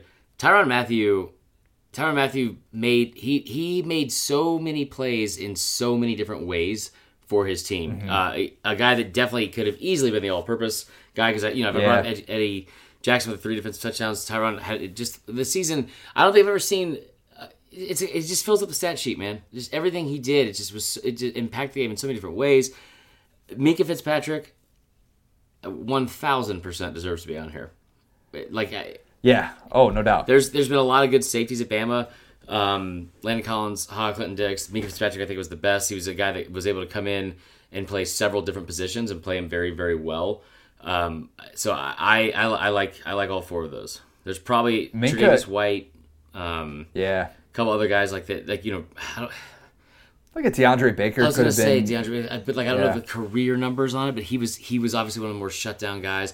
You- I mean, yeah, there's there's been there's been a lot a lot. Stephon Gilmore. I mean, there's there's tons Yeah. there's tons of different ways that you can go with this, and I, I realize there are other cases to be to be made. I think Minkah's Minkah's another one of those guys who just quietly had this, somewhat quietly had this this career that is just kind of peak Saban throughout the, the decade of dominance. Where you look back and Saban probably uses him as a recruiting tool all the time because he was an out of state kid, Right. of course, He's from in the New East Jersey. Coast. Yeah, essentially had the perfect career for an Alabama player. Alabama starter, year one, All American, year two, All American, year three. I mean, Jim Thorpe, Bednarik Award, played multiple positions. This is uh, this is not an easy group t- to make, in my opinion. This was one that I struggled with a lot. The defense itself, I think the defense was was more star powered than the Without a doubt, yeah. Yeah. Um, the defensive player of the decade, I used the same logic with the defensive side that I did on the offensive side. And I went with Jonathan Allen because Jonathan Allen was somebody whose peak, yes, like as a four year guy, he gets a little bit of the benefit of the doubt because he has more of a chance to rack up these numbers in college, all of that. But he just never really fell off. And his senior season was so special. And he was, like we talked about with Roquan, a guy who got Heisman buzz and somebody who is a three time first team All SEC selection. Not an easy thing to do at, at the defensive line position. Three seasons of double digit TFLs, two seasons of double digit sacks. Best player in consecutive years on a team that played for a national championship would have ended his career with a second national championship had Deshaun Watson not been Deshaun Watson in the last few seconds of the game. Don't want to get into the pick play stuff, but I just thought Jonathan Allen had a peak that was ridiculously high and as high as anybody on Yeah. this list, and also had the the longevity over the course of his career where you looked back and you said, yeah, this was a, a really good career. Um, I don't disagree with anything you said. He also like and, and people. It's I think this is one like is so easily argued because people aren't gonna be excited about um giving this to like a non-sexy player. Like a He, yeah, exactly. mean? He's not as flashy as some of the others on this list. Yeah, sure. I, I wouldn't say that I disagree with it. I, he's been incredible. Um, I don't know, man. It's hard. It's hard not to say Tyrann Mathieu because of, of the season that he had. I, I I would almost throw Minkah in there just because of I don't I don't know. He was I don't even want to. I don't want to pick because I like I don't want to. this one sucks, man. Like Jonathan Allen, like he's my favorite thing about Jonathan Allen ever is he was the alpha of that defense, and and, and those people forget a little bit now. I think because of how bad the defense was this year and how much better other defenses in the SEC have been than Alabama. They're not the standard anymore.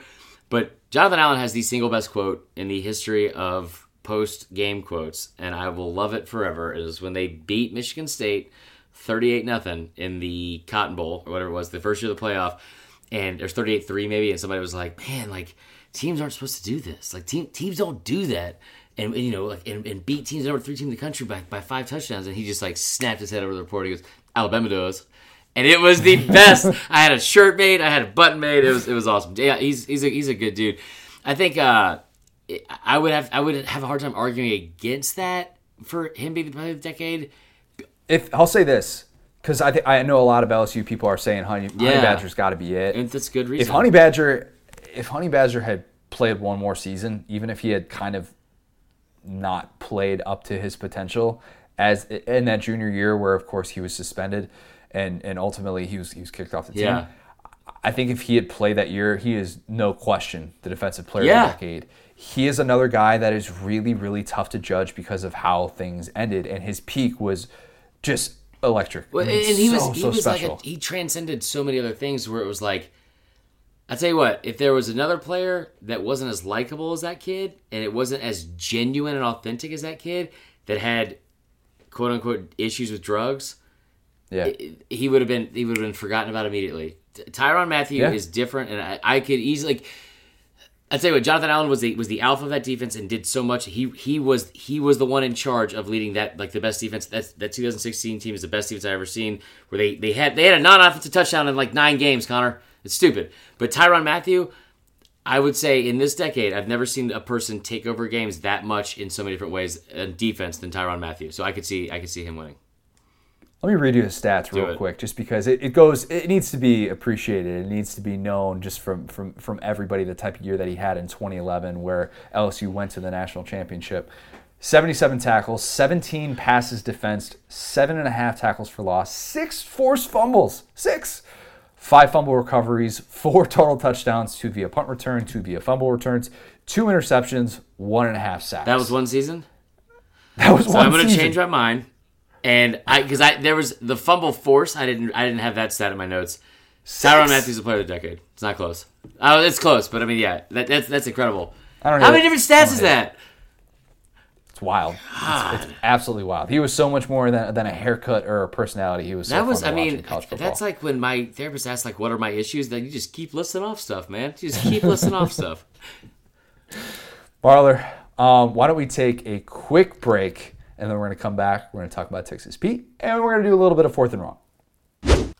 So I, I know you've probably heard me say this a lot before, but if you, for whatever reason, have not gone to the Saturday Down South podcast Facebook group and followed along with all the fun, you're missing out. I'm just going to say it, you're missing out. You should definitely go do that. It is a private group, but all you have to do is answer three questions. Basically, just you know, kind of make sure that you're not a bot or, or whatever. But uh, you should definitely go do that. We're having a lot of fun on our Facebook group, which is up over 4,000 people over there. Um, you're definitely going to want to follow along. We got great memes. We're going to have great articles that are posted as well. It's kind of a one-stop shop for all things college football. And even if you're not necessarily a fan of the SEC, I think that there is a lot of great stuff that you're going to be interested in. Just because the season is ending doesn't mean that we here at SDS are all of a sudden going to stop cranking out content. That is what we do. So make sure that you go like our Facebook page, Saturday Down South Podcast on Facebook. Follow along for all the fun. All right, back to the podcast.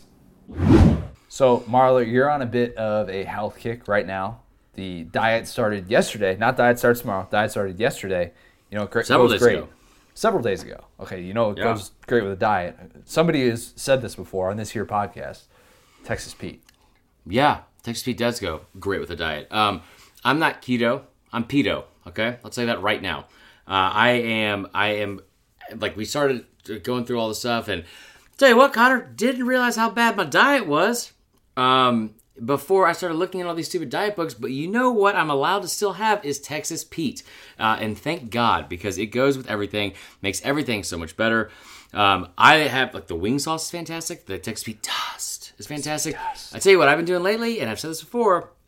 Get a little bit of the, the, the regular Texas Pete sauce and a little bit of the Texas Pete wing sauce. Mix that up, a little mix mixeroonie. It is fantastic. It is fantastic. So I love Texas Pete. Uh, I know we talk about how tailgate season is ending, um, and as I've said before, wedding season is is is is getting rapidly rapidly close. Uh, and the one gift that I keep looking forward to, that keeps keeps on giving, not only with the diet, but I know what we're also going to have at the at the ceremony itself, Texas Pete hot sauce. Can't wait. Say I do to Texas Pete. Oh, there it is. Um, and if you do, make sure make sure keto and pedo. I think the pedo is way better. Um, yeah, that is what I'm gonna call my diet from now on. Is, is I'm pedo. And we wait, isn't that a bad thing? I don't know. Maybe I don't know where you're going Okay. with that. I was just trying to make a rhyme, but I'm pretty sure that, that means something different. Anyway, get Texas Pete. Put it on all your stuff. Put it on your chicken. Put it on everything else in the eggs in the morning that Connor always does. And go get a bottle today. And make sure you send us vi- pictures and videos or whatever of what you're doing with Texas Pete, as long as it's reasonable. Uh, and use the hashtag sauce like you mean it. Moving on to fourth and wrong. I'm pretty sure pedo is, is uh, means pedophile, which is not that's not what I was going for. Well, it's what you, it's what you ended up on, and that's all that matters. I said it three times, so there's that. Anyway, regardless, love Text Pete, love Fourth and Wrong, love you guys for every week. You guys send us the best questions, uh, non football related questions that we then answer on here, uh, or advice that you want answered. And so let's see here. It's in the Facebook group as well, which I know Connor mentioned. First question we have from Michael Dark. Imagine you just found out your significant other is pregnant. What sports inspired name would you give him or her? I grew up a Michigan fan, so we named our youngest son Braylon after Michigan receiver Braylon Edwards. And she shot down the idea of Kirby, Herschel, Roquan, etc. Okay, fair enough. I think Braylon Edwards is problematic now, if I'm not mistaken. I could be wrong on that. Um, yeah, I, I, I won't be able to do this. I know that, but the name Horace has a nice kick to it. Oh my God. Horace O'Gara is a legend on the playground. That kid is Actually, never yeah. missing an open jumper. He's getting all the loose the loose rebounds. He's scrappy. He's able to play well with others. I, Horace O'Gara, Connor. yeah, come on. No offense, but um, I, love you, dude. But the, Hor- Horace O'Gara's not ever going to be picked to play on a on the playground. There's Oh, he not. will. There's, He's gonna have his no that's goggles be and he's gonna Do you know we ball." got to we got to get Horace, the kid with the goggles and the knee braces that's wearing at seven years old. Um, I, it's so weird that you love Horace Grant. It's the third best player on that team. That's why I loved him though, because every when I was a kid and I grew up in the suburbs of Chicago, as I've said many times in this podcast, everybody around me was like, "Oh, I love MJ. I love Pippen. I love the guy who was making everything happen for him and getting all the loose balls and doing all the glue things to be able to hold Yeah. that team together." Horace was so underappreciated, man. I love me some Horace Grant. Um, that's fair. I would say so. I mean, obviously, like animals, I'd name Queso Corcovailoa, or now it's Queso Burrow, but either way. Um, I, hmm, Mickey, Mickey Mantle, Mickey Marler. I like that a little bit. Mickey Marler's catchy. That guy could have a Mm-hmm. late night talk show for sure. Mickey Marler could have a late night talk show or be a recurring uh, person that pops up on websites that you don't need to be going to. I don't like that name that much Oh, because I don't like the, the alliteration on it. Very Um, different ends of the spectrum there. uh, I, I'm trying to think. I mean, like I, I, I, I like I like Mickey because of Mickey. Like I said, Mickey Mantle. I like Chipper is too much. Growing up in Atlanta, that would be that'd be too much. I don't know if I would name another one of my kids after a, a, a player though. No, I wouldn't either. Um, it just the issue is if you do that, and if you know, like the Braylon Edwards thing, if there's something that happens that's problematic or something like that, then it's kind of a tough look to be able to justify it. But there's, I mean, it's it's inevitable, and it's going to continue to happen everywhere. How many kids have been, especially in the state of Indiana, how many kids named Peyton? indiana starting quarterback. Yeah, Peyton that makes Ramsey. sense. I don't know. I mean, like Ted, like Ted Williams. Um, but Ted's such a weird name. Theodore. Like one of my so one of my friends just had a baby and she named her their her had twins and the, the kid's name is Theodore. I was like, that's an Theodore's a boss name. Boss Is he a name. stuffed animal? No, I, I, I'm okay with that. I'm okay with that. You can go All a right, lot of different um, directions with that too. I don't know, and I'm pretty sure I'm not going to be the one that's allowed to make that decision anyway. So it's, I don't know any Oregon State players that Bay is going to make me choose from. Chad Can't Johnson. wait. Ocho Sean. Mannion, yeah, Mannion Marler. TJ anyway. Wait, did Chad did Chad Johnson play there? Yes, and TJ learn so. Yeah. Okay. Um, shout out the uh, Seahawks. Big win yesterday. Go squaw. Whatever.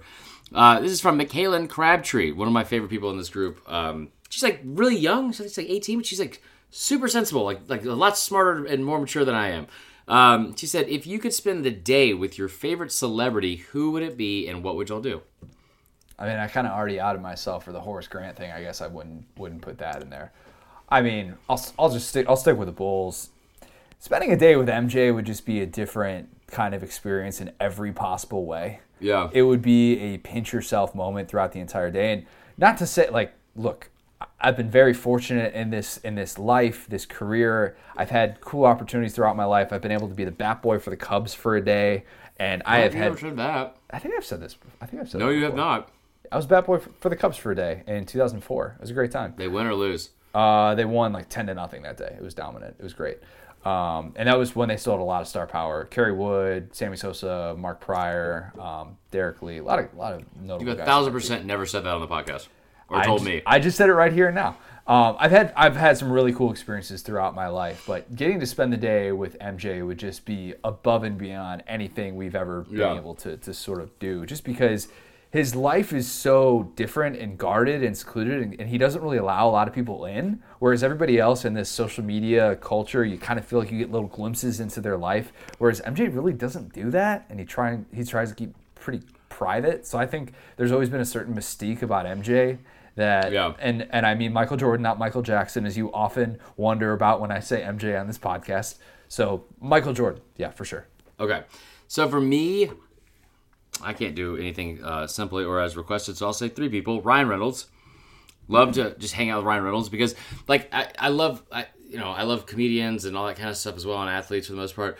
But those, those, not say actors don't, but they carry a different type of ego that I don't know if I would necessarily want to be around that long. Yeah. Um, I, he, and he just seems like such a fun dude. Like he's just he's funny. Like he, he it's like I think he's a, a, a lot of similar wit to like he's, he's a relatable person. So I'd say that.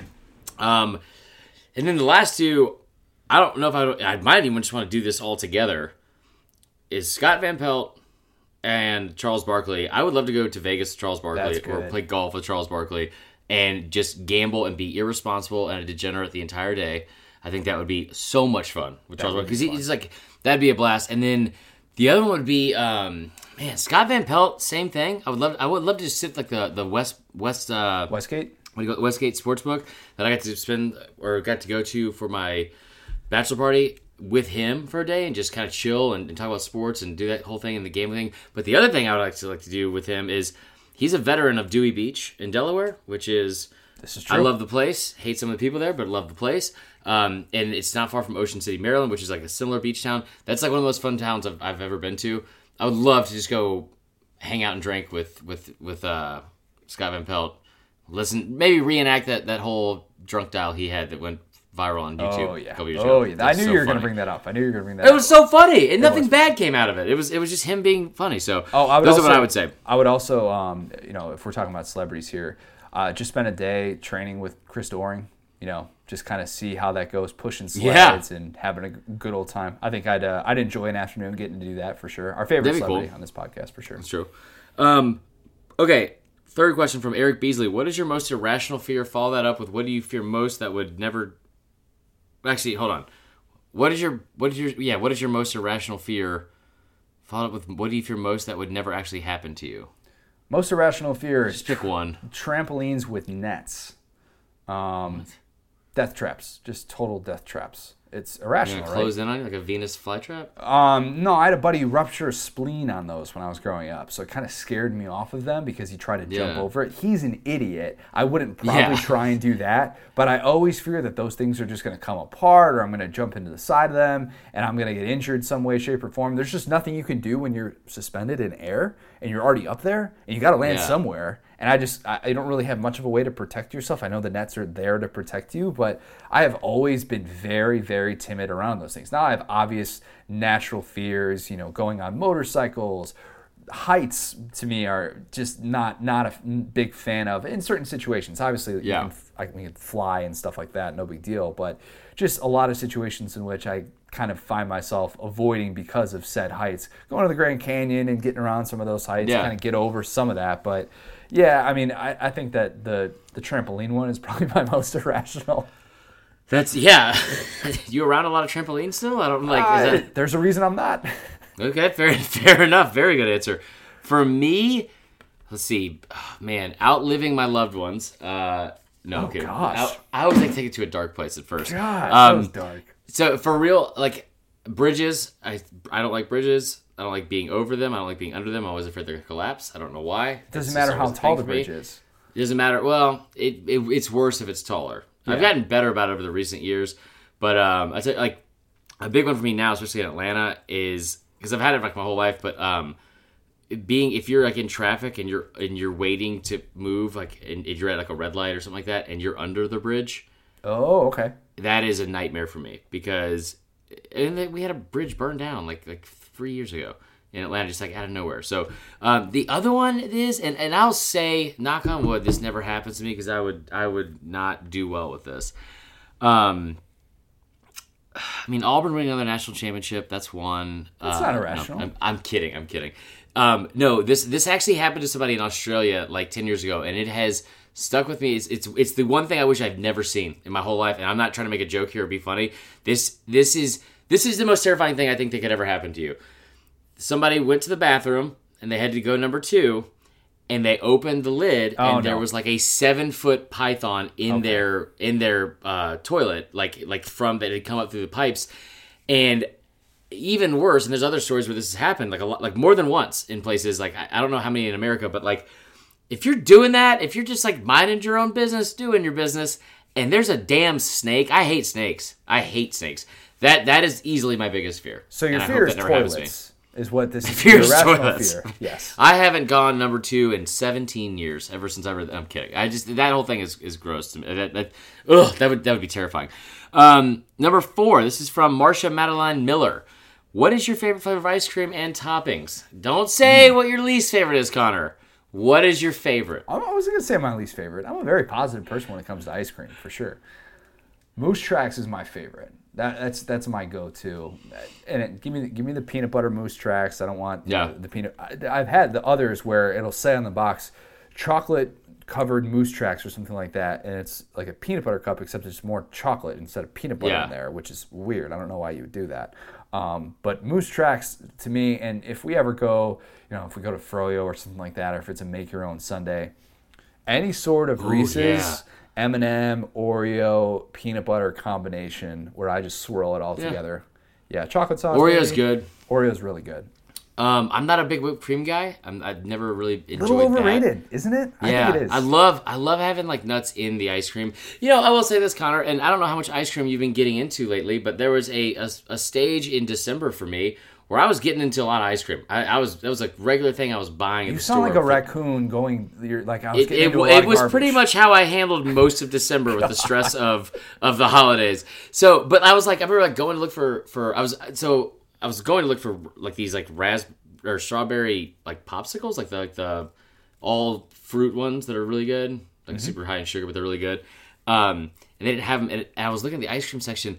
Are we getting a little bit out of hand with the different type of animal track flavor ice creams now? Like I don't understand what bear tracks, moose tracks, deer tracks, like all these. I, uh, what what? Paw there was an, there was an yeah there was an otter tracks. Like I don't you know what like I why don't we just pump the brakes a little bit on on all the animal track things? I'll just I'll throw that out there for for ice cream fans.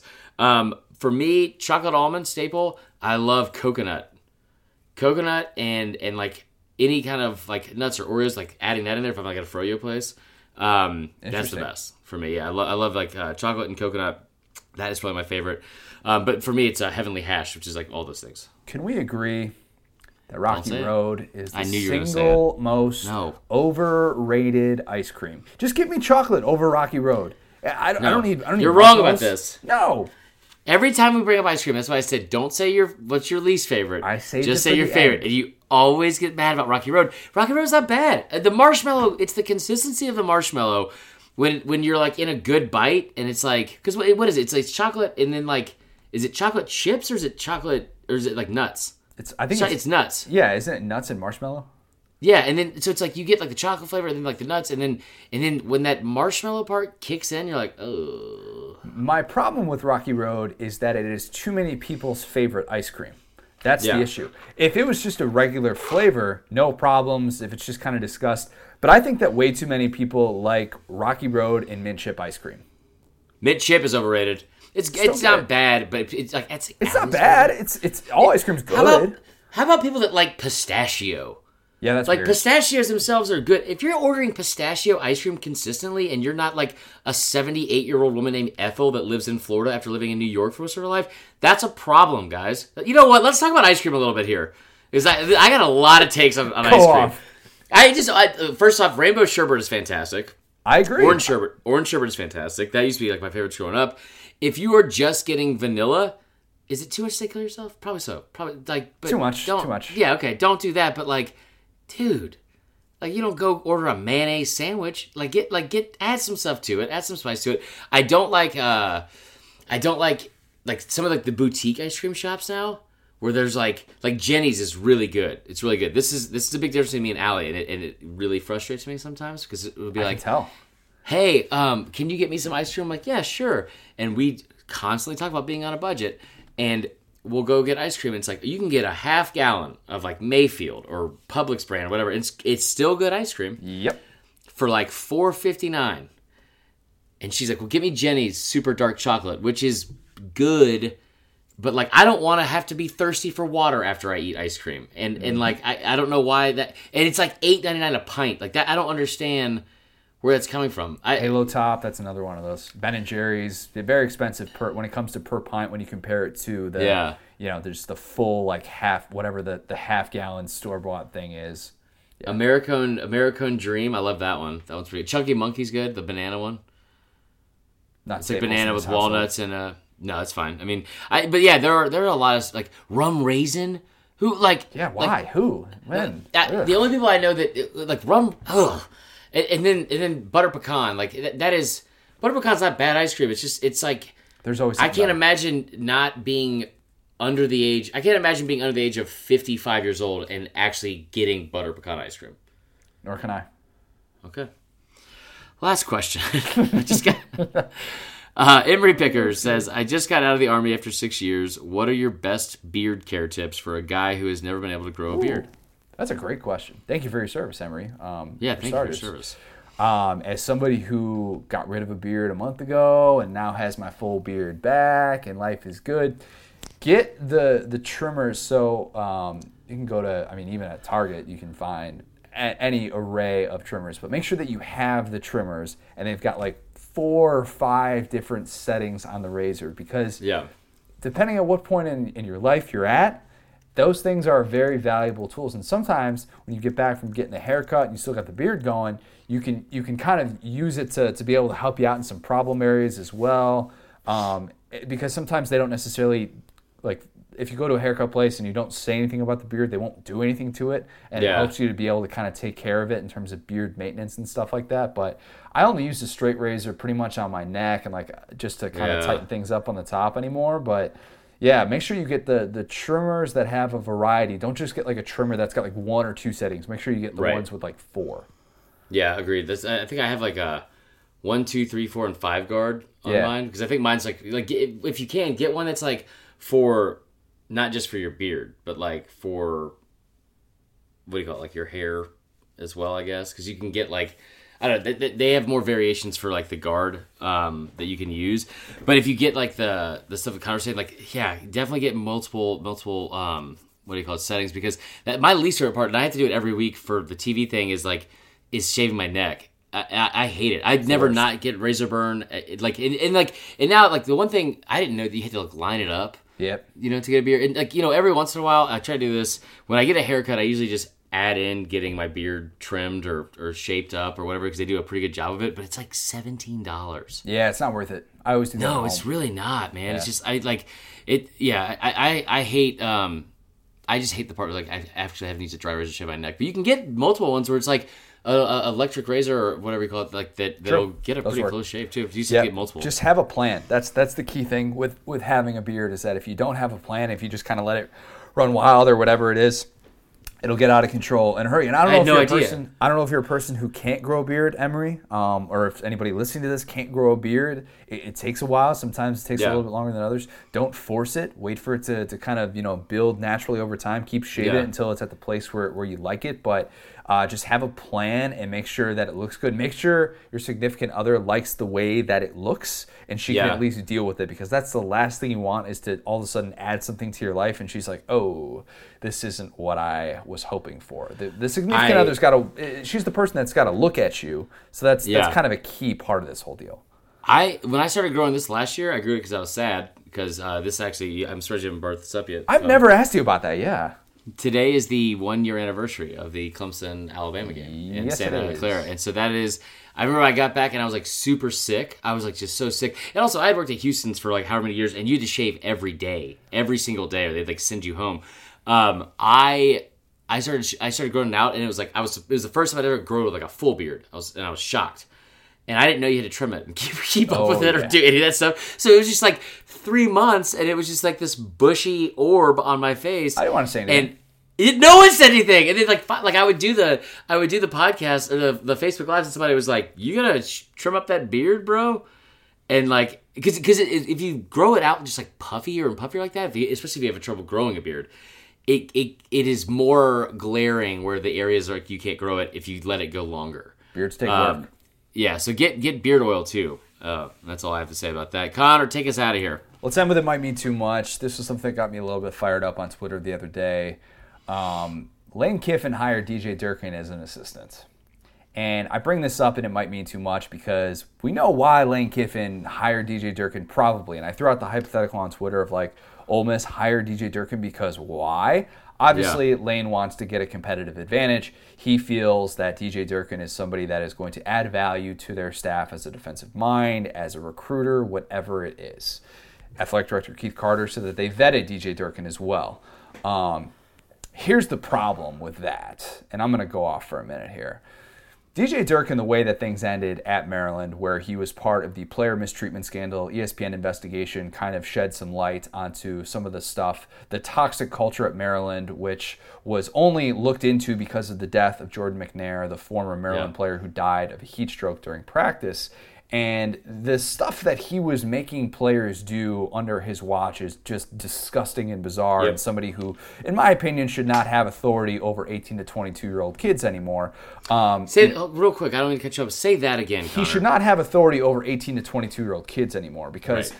There was uh, i mean if you wanted to get into like making players watch gross things while they're eating horror movies eyeballs getting gouged, gouged out like serial killers Oh, like weird I didn't know that. weird weird stuff that he was doing i mean Public had, shaming. Yeah, like public shaming, bullying. Had you know his strength coach. His strength coach like threw a, a, a an entire garbage can of vomit at players during workouts. Like weird stuff that isn't just like oh kids are soft these days. Like no no no Yeah. no. Like stuff that's a major major problem.